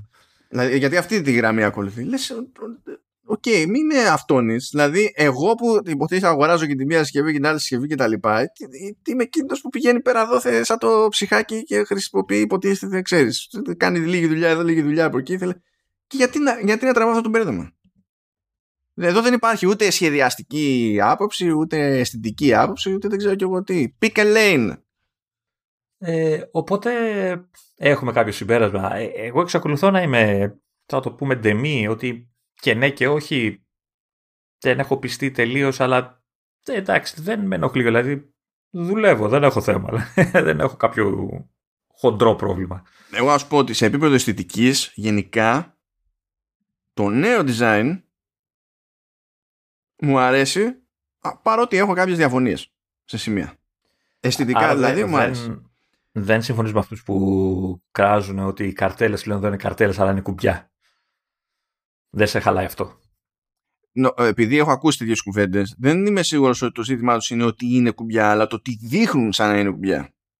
Και σε αυτό, ε, σε αυτό δεν, τους, ε, δεν θα τους κακίσω, διότι ε, το, το design γενικά, ο, ο τρόπος τον οποίο σχεδιάζεται οτιδήποτε, υπονοεί κάποια πράγματα αν αυτό που υπονοεί είναι τελείως ανάποδο ε, από αυτό που η, η ίδια η εταιρεία σε έχει κάνει να περιμένεις ε, με το να το αλλάζει κάπου σημειακά δεν σε βοηθάει. Δηλαδή, θέλω να σου πω, παρότι καταλαβαίνω τώρα ότι αυτό δεν είναι πρακτικό, ειδικά όταν έχεις και ένα τέτοιο μέγεθος σαν εταιρεία κτλ. Και, και πολλά πράγματα, δηλαδή πολλά τα κινούμενα κομμάτια κτλ. Αν, αν έλεγε η Apple ότι ξέρω εγώ αλλάζω τη λογική μου στα tabs because reasons και πλέον γενικά στις πλατφόρμες μου τα tabs θα λειτουργούν με το χ νέο τρόπο το debate θα ήταν άλλο. Θα καθόμαστε και θα λέγαμε αν αυτό είναι πιο εύχριστο ή πιο δύσκολο κτλ. Τώρα όμως καθόμαστε και ε, πιάνουμε το ότι ε, από εδώ λειτουργεί κάπως έτσι, από την άλλη λειτουργεί κάπως αλλιώς, αλλά στην πραγματικότητα και από εδώ και από εκεί υποτίθεται ότι είναι tabs και ε, εγώ με αυτό έχω θέμα περισσότερο. Και σίγουρα έχω θέμα με το ότι ε, ε, είναι άλλο το default σε κάθε πλατφόρμα. Αφού μου κάνεις default το νέο σε iOS, τι μου κάνεις default το παλιό σε, σε iPadOS και σε, και σε Mac; Γιατί το κάνεις αυτό; Ειδικά δε που κατ' εμέ τουλάχιστον το παλιό, το παλιό layout με το νέο design ε, έχει περισσότερα κουφά από το νέο layout με το νέο design. Γιατί στην ουσία το, παλιό, το νέο design δεν σχεδιάστηκε με τη λογική του παλιού layout για να τα κοιμιάζουν. Καταλαβαίνω ότι κάποιες αλλαγές τέτοιες γίνανε στα γρήγορα στο πόδι μετά από το κρά που, που έπαιξε. Οκ. Αλλά εδώ είναι σαν να διαφωνεί η Apple με την πάρτη της ακόμη και στο τι έχει νόημα να σπρώξει ως default. Ε, δέχεις την αισιοδοξία μου ότι είναι work in progress και ότι μέσα στο, δεκα, ε, στο, στο Monterey και στα, στο 15 στο iOS και θα, θα δούμε και άλλες αλλαγές στα, ξέρεις, λεπτομεριούλες που θα μπορεί να ισιώνουν πράγματα. Εντάξει, κοίτα, τεχνικό στα πάντα όλα μια ζωή work in progress είναι. Δεν έχω τέτοιο θέμα. Ε, δεν, δεν είναι, δηλαδή, έχουμε πάθει και χειρότερα. okay. Ναι, εντάξει. Ε, ε, απλά τυχαίνει τώρα να είναι πολύς ο λόγος για το Safari, επειδή ο Safari είναι, είναι, είναι στάνταρ. Δηλαδή, το χρησιμοποιεί και κουτσί Μαρία, άμα είναι σε συσκευή Apple, οποιοδήποτε είδους. Ε, και τυχαίνει να είναι και από τις εφαρμογές που παραδοσιακά ειδικά στο κοινό της Apple τέλος πάντων είναι από τις αγαπημένες σε σχέση με την όποια του ανταγωνισμού. Οπότε ξέρεις, είναι άλλα τα stakes, ρε παιδί μου, ας το πούμε έτσι. Ι- ισχύει, γιατί είδα και comment που έλεγε ε, αλλάξατε το Safari ε, και ε, η εφαρμογή που δεν, χρειά, δεν χρειάζεται ποτέ να αλλάζει, ξέρω δηλαδή, εντάξει, είπαμε. Ναι, εντάξει, είναι, κα, καταλαβαίνω ρε παιδί μου γιατί υπάρχει το debate. Αυτό που δεν καταλαβαίνω είναι γιατί δεν μπορεί η Apple να αποφασίσει τι, τι, τι, ακριβώς τι πάει να κάνει; Δεν ξέρω, ε, υπάρχει περίπτωση να είναι και θέμα ε, ανθρώπων. Δηλαδή, ε, μήπως λείπει ένας κεντρικός ξέρεις, ελεγκτής, ας το πούμε, ένας άνθρωπος που θα, θα τα βλέπει όλα και θα εξασφαλίζει ένα consistency. Μα τα βλέπει. Επί, επίβλεψη γενικά στο, στο design και στο software design, όχι μόνο στο design του, του hardware, έχει συγκεκριμένη ομάδα. Και ε, μέρος της γκρίνιας που ακούγεται για την ομάδα αυτή μετά δηλαδή από, τη, από το φοβιό του IVE είναι ότι είναι, είναι σκαλωμένοι με το να εξαφανίζουν όσα περισσότερα πράγματα μπορούν και να κρύβουν επιλογές πίσω από άλλες επιλογές που στην ουσία προσθέτουν βήματα σε διαδικασίες κτλ. Ε, ο, ε, ίδιος, ε, ίδια γκρίνια έπαιζε και με τον ανασχεδιασμό του Finder ας πούμε, που σου έλεγε ότι όταν άνοιγα ένα, ε, ένα παράθυρο Finder ε, υποτίθεται ότι πάνω στο κέντρο είχα το όνομα του φακέλου που είχα ανοίξει, ξέρω εγώ, και είχα και το εικονίδιο του φακέλου, το οποίο εικονίδιο του φακέλου είναι interactive και μπορώ να το πιάσω, να το σύρω και να κάνω πράγματα με αυτό. Αλλά τώρα δεν εμφανίζεται εξορισμού. Πρέπει να κάνω hover στον τίτλο του φακέλου για να περιμένω λίγο να εμφανιστεί το εικονίδιο του φακέλου και να κάνω το interaction στο οποίο είχα συνηθίσει. Το οποίο δεν είναι κάτι που ανακαλύπτει ο άλλος εύκολα και εμένα μου προσθέτει χρόνο σε μια διαδικασία. Τώρα θα πει κάποιος και τι έγινε. Μπορεί να έχει δεδομένα η Apple ότι αυτό δεν το χρησιμοποιεί σχεδόν κανένας, ξέρω εγώ. Οπότε τι καθόμαστε και παυτονόμαστε. Δεκτό. Απλά υπάρχει ε, μια περίεργη, ένα σφίξιμο για το τι νοοτροπία δείχνουν όλα αυτά. Γιατί ό, όσοι δεν ήταν στην πέτα δεν ζήσαν αυτή τη φρίκη του να ανοίγουν το Safari σε iOS, να βλέπουν μόνο μία μπάρα τέλος, να μην υπάρχουν πουθενά εικονίδια τίποτα, back, forward, ξέρω εγώ, bookmarks κτλ. Και, και να πρέπει να κάνουν long press ε, για να ψάχνουν να δουν πού είναι και να είναι, να είναι κρυμμένο το reload. Να.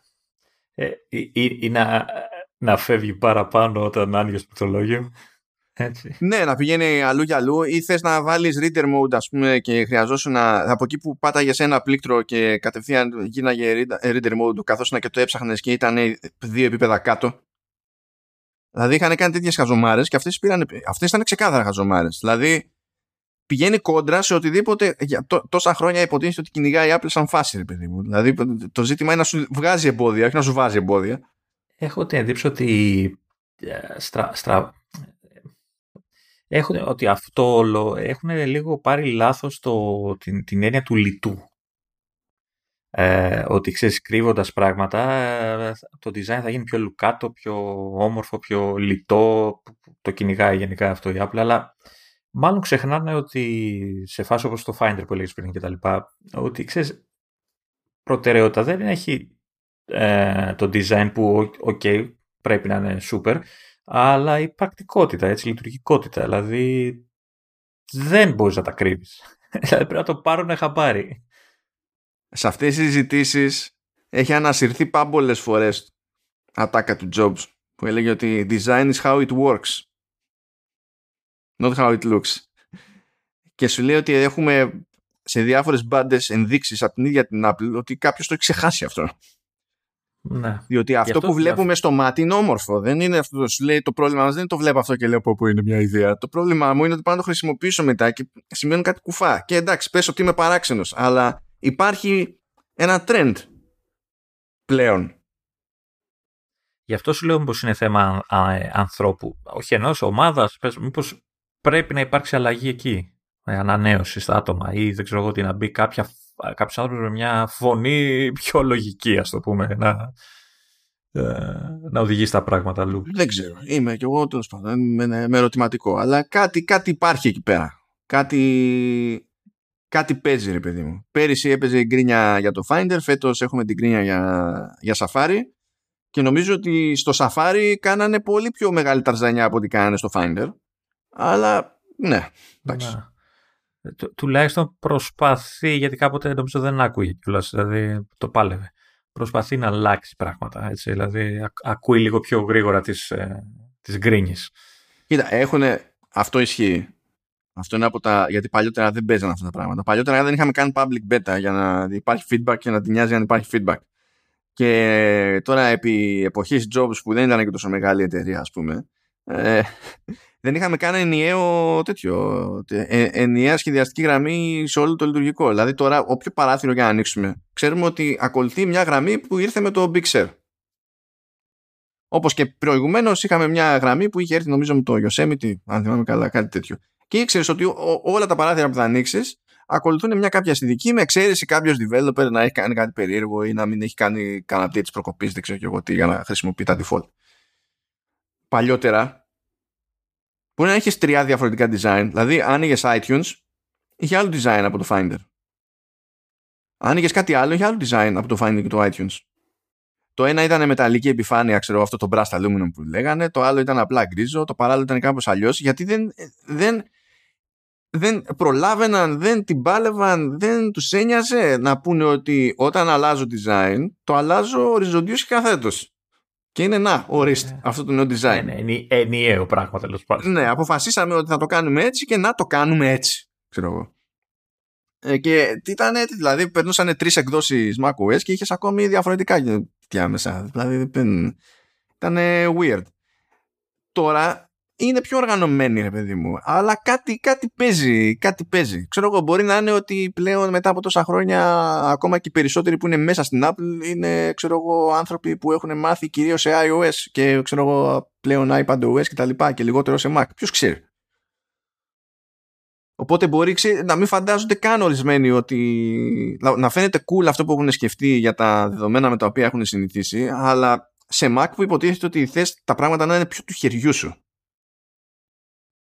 και πιο εύκολα να τα πειράξεις. Δηλαδή, αυτό είναι το κόνσεπτ ενός πιο ανοιχτού τέλος πάντων λειτουργικού σχέση με τα υπόλοιπα. Ε, σε πειράζουν άλλα πράγματα.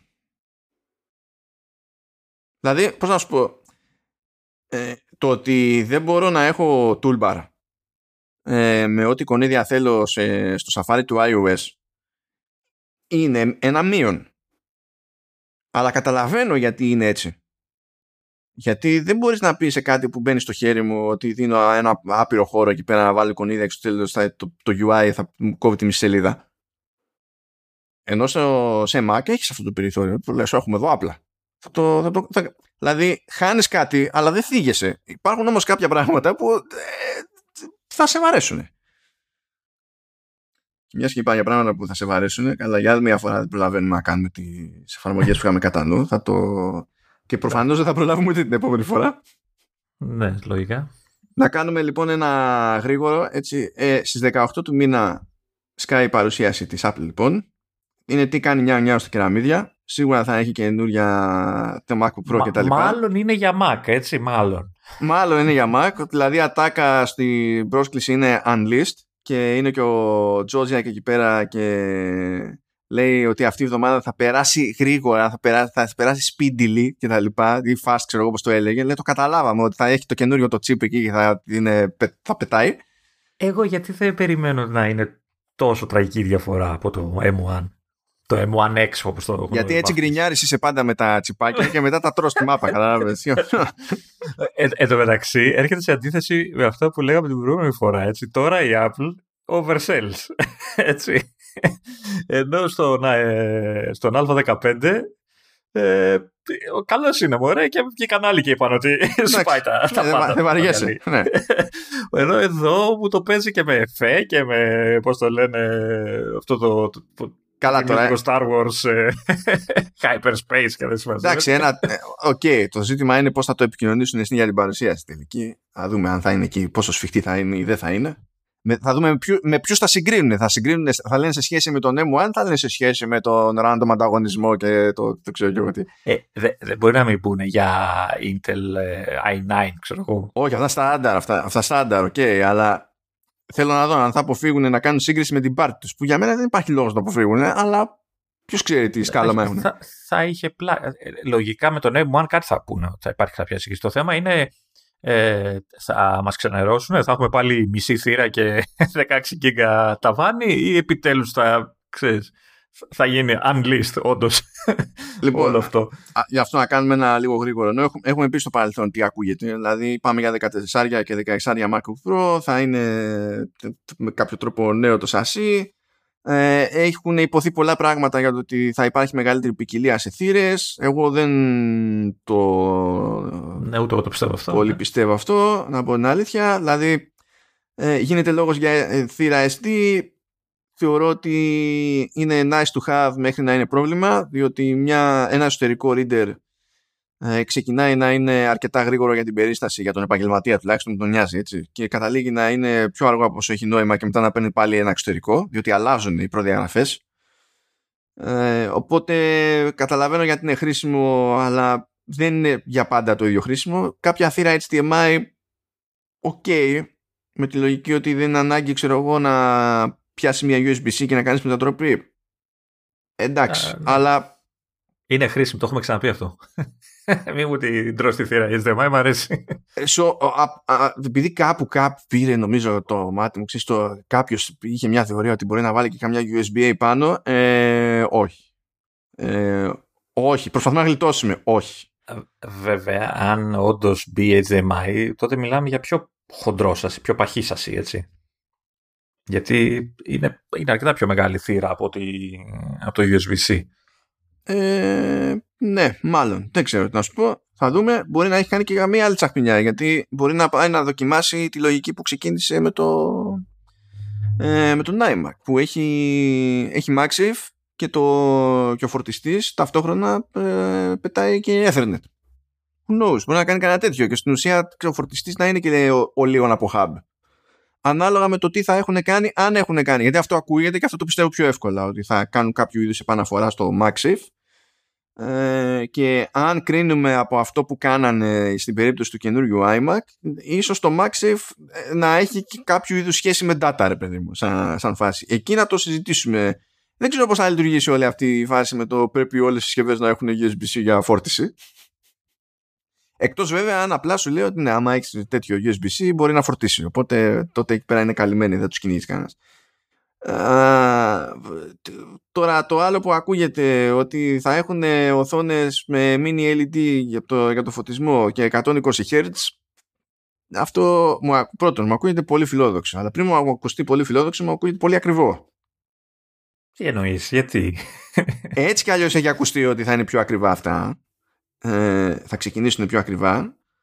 Ε, οπότε μπορεί να κάνει κανένα, κανένα από τα κλασικά της ξέρεις να, αντικαταστήσουν στο line από τα προηγούμενα, αλλά στην πραγματικότητα να συνεχίσει να πουλάει τα προηγούμενα σε κάποιο βαθμό, ξέρω εγώ, μέχρι να έρθουν οι τιμές προς τα κάτω. Όπως και τότε όταν είχε βγάλει τα Retina MacBook και κάποτε είχε βγάλει και το Retina iMac, αλλά κρατούσε και τα πιο ξεφτιλέ, ξέρω εγώ, να υπάρχουν. Ε, ε ξέρεις τι γίνεται όμως τώρα. Ε, κάποια από αυτά τα παλιά, ας το πούμε, μοντέλα είναι Pro, έτσι, νομίζω. Έχει και MacBook Pro με M1, δεν έχουμε; Ναι. Τώρα αυτά πώς θα τα πει, Pro-Pro.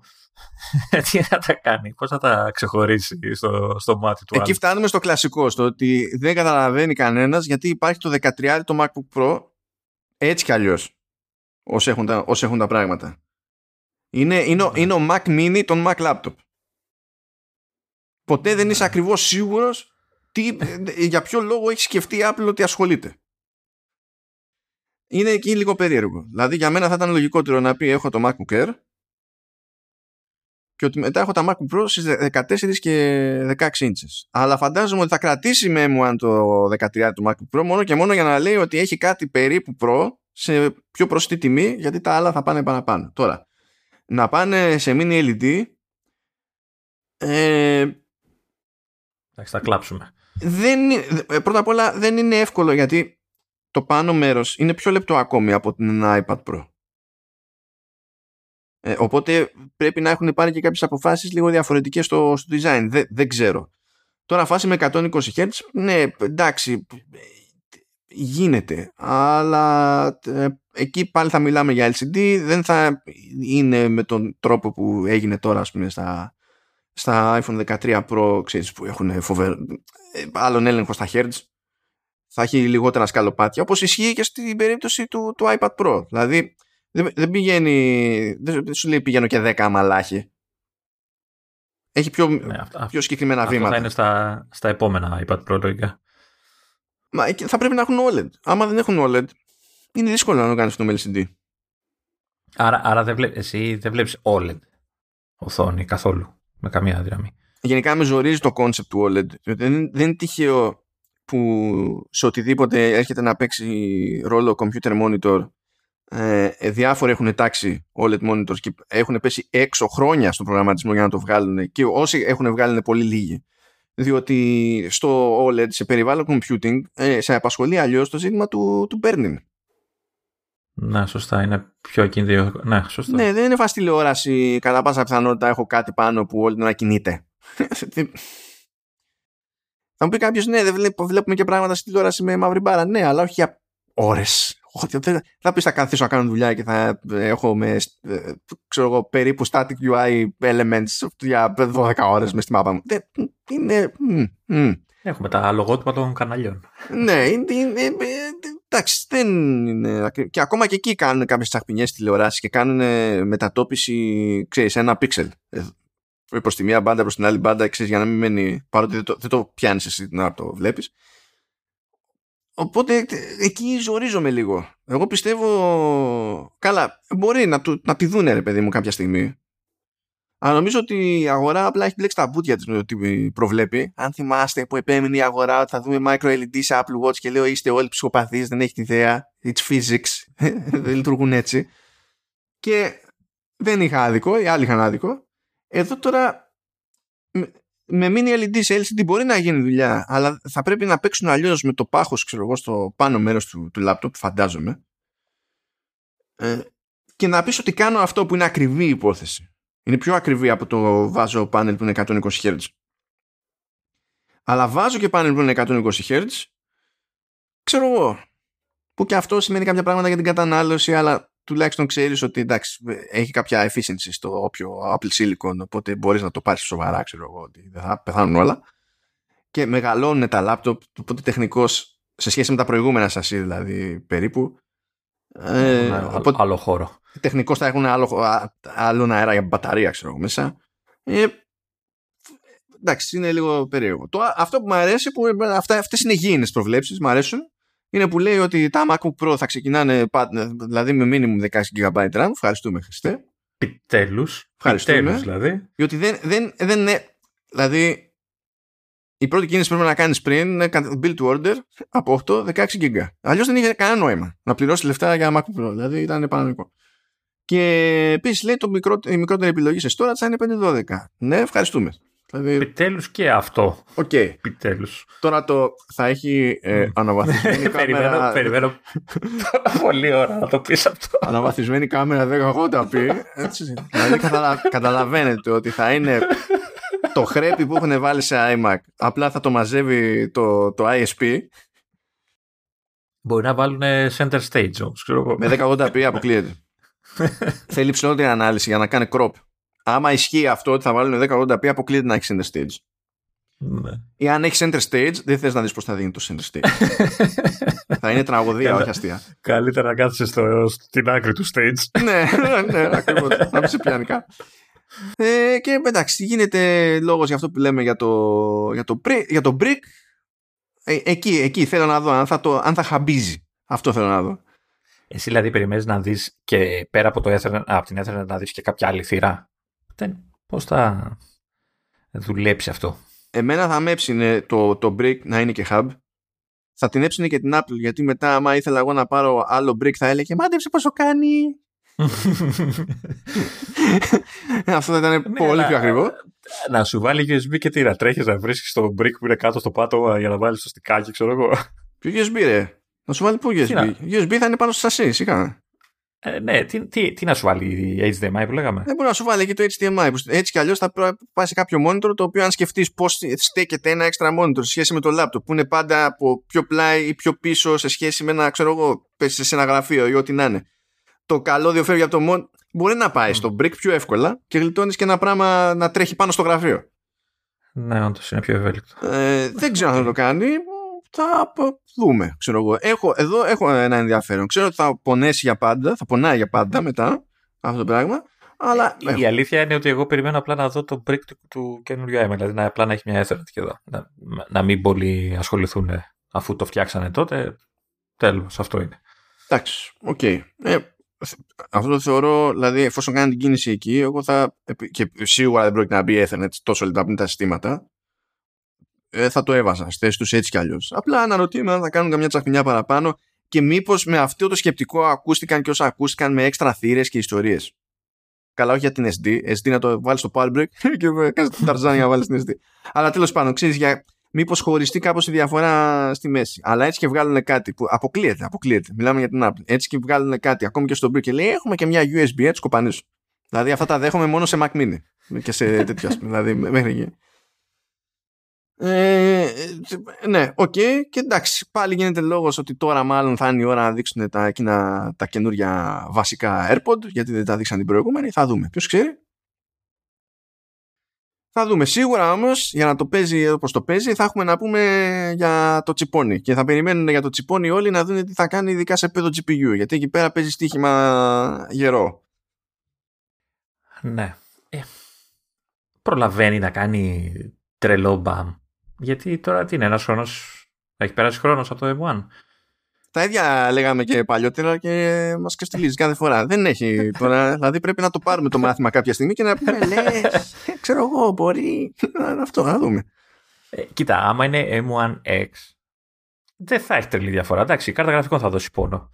Αλλά θα είναι M1 ουσιαστικά. Ε, και τι σημασία έχει αυτό εσύ, άμα έχει άλλα πυρήνε, τι πάει Δηλαδή είναι σαν να γυρνάς και μου λες, να μου λες ότι άμα πάρω ξέρω εγώ, διπύρινο ή οχταπύρινο Intel, επειδή είναι στην ίδια γενιά, δεν έχει καμία σημασία. Δεν έχει καμία συγκλονιστική διαφορά. Σωστό και αυτό. Σωστό. Ε, το θέμα είναι θα, θα, θα μας πει ή θα, θα περιμένουμε να ψάχνουμε πάλι από τρίτους να δούμε τι. Τι, τι για τους πυρήνες, ε, αυτά θα τα πει. Ε. Όχι για τους πυρήνες. Γενικά για την ταχύτητα ή θα μας πει ε, εντάξει, μωρέ, καλός είναι. Εκεί, αυτό θα έχει πλάκα. Γιατί έτσι κι αλλιώς ο M1 πούμε, έχει αφήσει πολύ καλές εντυπώσεις ε, σε βαθμό τέτοιο που ακόμα και εκεί που μπορεί να χωλαίνει σε σχέση με Intel σε κάποια workflows δεν, απλά δεν παραπονιέται κανένας. Σου λέει δεν, απλά δεν το θεωρεί παράλογο να παραπονεθεί στα αλήθεια. Άμα κάνει άλλο jump κουφό τώρα τι, τι, τι θα λέμε απλά θα, θα, θα γελάμε. Κοίτα θα, θα, θα, θα υδρώσω και θα, θα αρχίσω να καταπίνω γλώσσες αν πει ξέρεις όχι M1X, M2 εκεί, εκεί ναι, θα περιμένω να σου πω την αλήθεια. Χαμό. Εγώ ξέρεις που θα αρχίσω να υδρώνω. Στις τιμές. Καλά, αυτό είναι εύκολο. Δεν είναι, δεν είναι statement αυτό. Πάντα υδρώνεις. Ναι, εντάξει. Ναι. Ε, έτσι και πει ότι βγάζω καινούργια Macbook Pro, βγάζω με Apple Silicon, αλλά αντί για, ξέρω εγώ, Space Gray, έχω αυτό το Midnight. Ναι. Και Starlight. Το Starlight το έχει, δεν το έχει, δεν κάνει register. δεν με ενδιαφέρουν αυτά τα πράγματα. Δεν με ενδιαφέρουν. Αλλά άμα πει υπάρχει αυτό το Midnight το οποίο είναι πιο, πιο σκούρο ακόμη. Δεν είναι μαύρο, εντάξει. αλλά είναι πιο σκούρο ακόμη. Δεν έχω και τίποτα να βάλω σε υποθήκη. Δηλαδή. Ήδη παραπολιέσαι καιρό ότι δε, το λάπτοπ σου έχει αρχίσει και ζορίζεται με τα προγράμματα που χρησιμοποιείς για το podcast. Όχι, είναι το ένα, αυτό το RX της ISO του. Αυτό λέει Ε. καλησπέρα. Τι έχουμε εδώ; Α, δεν πιστεύω. Δεν, δεν, δεν πιστεύω να είναι, ξέρω εγώ, να, έχει, να είσαι ευαίσθητη ψυχούλα εδώ το hardware που σε βλέπω. Μη δεν βραζεσταίνεις εύκολα. ναι, είναι, είναι, είναι, είναι αυτό. Ναι, ναι, δεν υπάρχει. Όχι, για, για μένα κεντρικό σημείο της παρουσίασης θα είναι η webcam. Θε- Και, και κυρίως η ατάκα που θα πούνε. Αυτό θέλω να το ακούσω πραγματικά. Θα πούνε χαζομάρα, είναι στάνταρ. Γιατί θα πούνε, Ναι, θα, πούνε ε, παπάντζα. γι' θα αυτό. πούνε είναι η καλύτερη webcam που έχουμε Ε. βάλει ποτέ σε Mac, το οποίο ποτέ δεν Τον σημαίνει τίποτα τελευταίο σοβαρό. ένα μήνα. ναι, είναι, εντάξει, θα είναι, θα, θα είναι μούφα η δήλωση τελείως. Απορώ πώς επιμένουν και το λένε, ρε παιδί μου. Δηλαδή, μην πεις ρε φίλε, πες, έχουμε καινούρια που είναι, ξέρω εγώ, καλύτερη. Αυτό. Μην βγαίνεις να πεις είναι η καλύτερη webcam που βάλαμε ποτέ σε Mac. Είναι τόσο χαμηλός ο πύχης. Δηλαδή είναι ένα level πάνω από το να βγεις και να πεις ότι πριν δεν είχαμε καν πλήκτρα στα λάπτοπ και τώρα βάλαμε. Δεν Ένα. είναι μαγιά.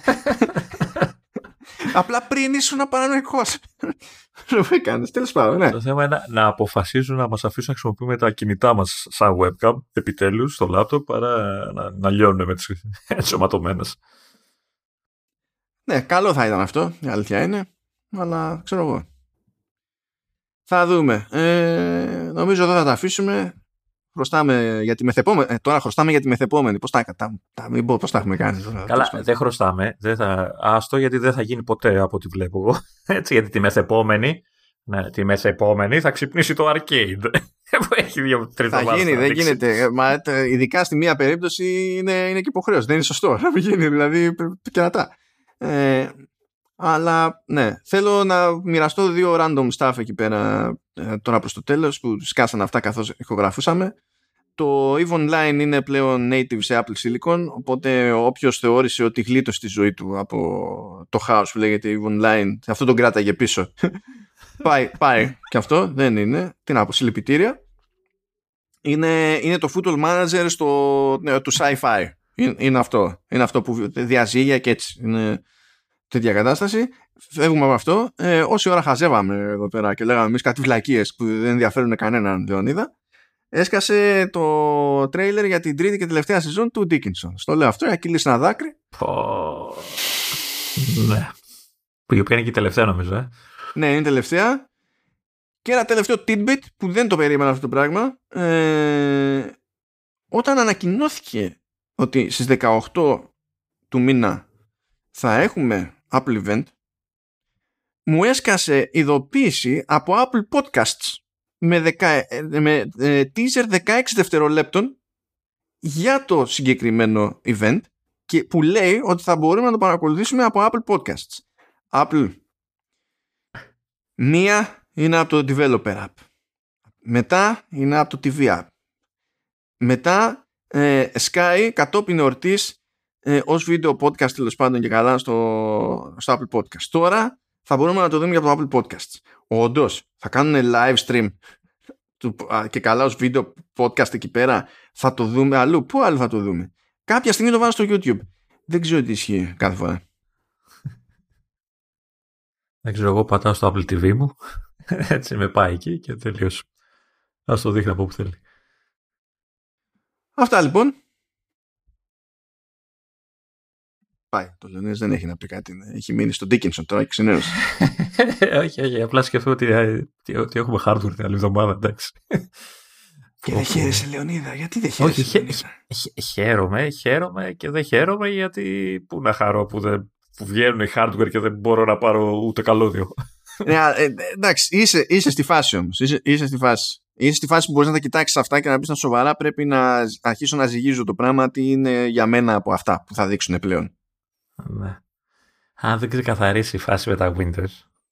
θε- Να πω, να πω κι εγώ ένα tidbit που είδα από το Parallels, μιας και το χρησιμοποιώ, ότι ε, αυτό το πράγμα με τα Windows 11 και το TPM, που, αυτό, Μμ; το, το Parallels μέχρι, το, μέχρι την έκδοση 16 σου έδινε τη λύση για εικονικό virtual TPM, ώστε να μπορείς να τρέξεις τα Windows, αλλά από την έκδοση business και ε, πάνω.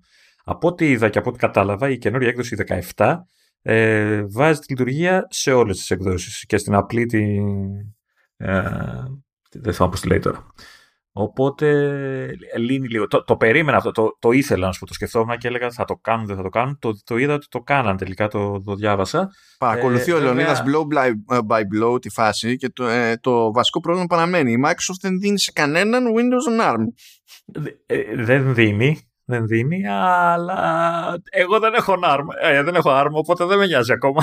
Θέλω να δω αν θα μπορέσω να κάνω update τα Windows σε 11 αυτή τη στιγμή τώρα που βγήκαν. Βέβαια, ακόμα δεν βιάζομαι να σου πω την αλήθεια, αλλά έχει τόσο διαδικασία ε, για να περάσω, να κάνω το update, γιατί το virtual machine που έχω φτιάξει δεν ξέρω καν πώς έγινε. Είναι με ε, legacy BIOS, BIOS και πρέπει να κάνω παπάδες για να γυρίσεις σε BIOS που μπορεί να υποστηρίξει TPM και δεν ξέρω τι. δεν θέλω πραγματικά. Και έτσι κλείνει ένα podcast για θέματα της Apple με τα βάσανα των Windows. ε, έτσι μιλάς. το προηγούμενο που κάνεις review για, κο, για κοάλα τι ήταν, δεν θυμάμαι. Μα τώρα τι είναι πιο συναρπαστικό μεταξύ των δύο και πες ε, τώρα θες να βάλουμε ψηφοφορία. Αυτά σας αφήνουμε μέχρι την επόμενη εβδομάδα. Που την επόμενη εβδομάδα θα είμαστε εκεί με το κύριο όγκο της πληροφορίας από το event. Θα έχουμε προλάβει και περισσότερα απόνερα γιατί δεν θα γίνει Τρίτη το event, θα γίνει Δευτέρα. Εμείς γράφουμε Τετάρτη, θα έχουμε προλάβει να στερνιστούμε λίγο καλύτερα. Θα ξενερώνουμε και οι δύο. Ωραία θα είναι. Αυτά. Οκ. Και τα λέμε.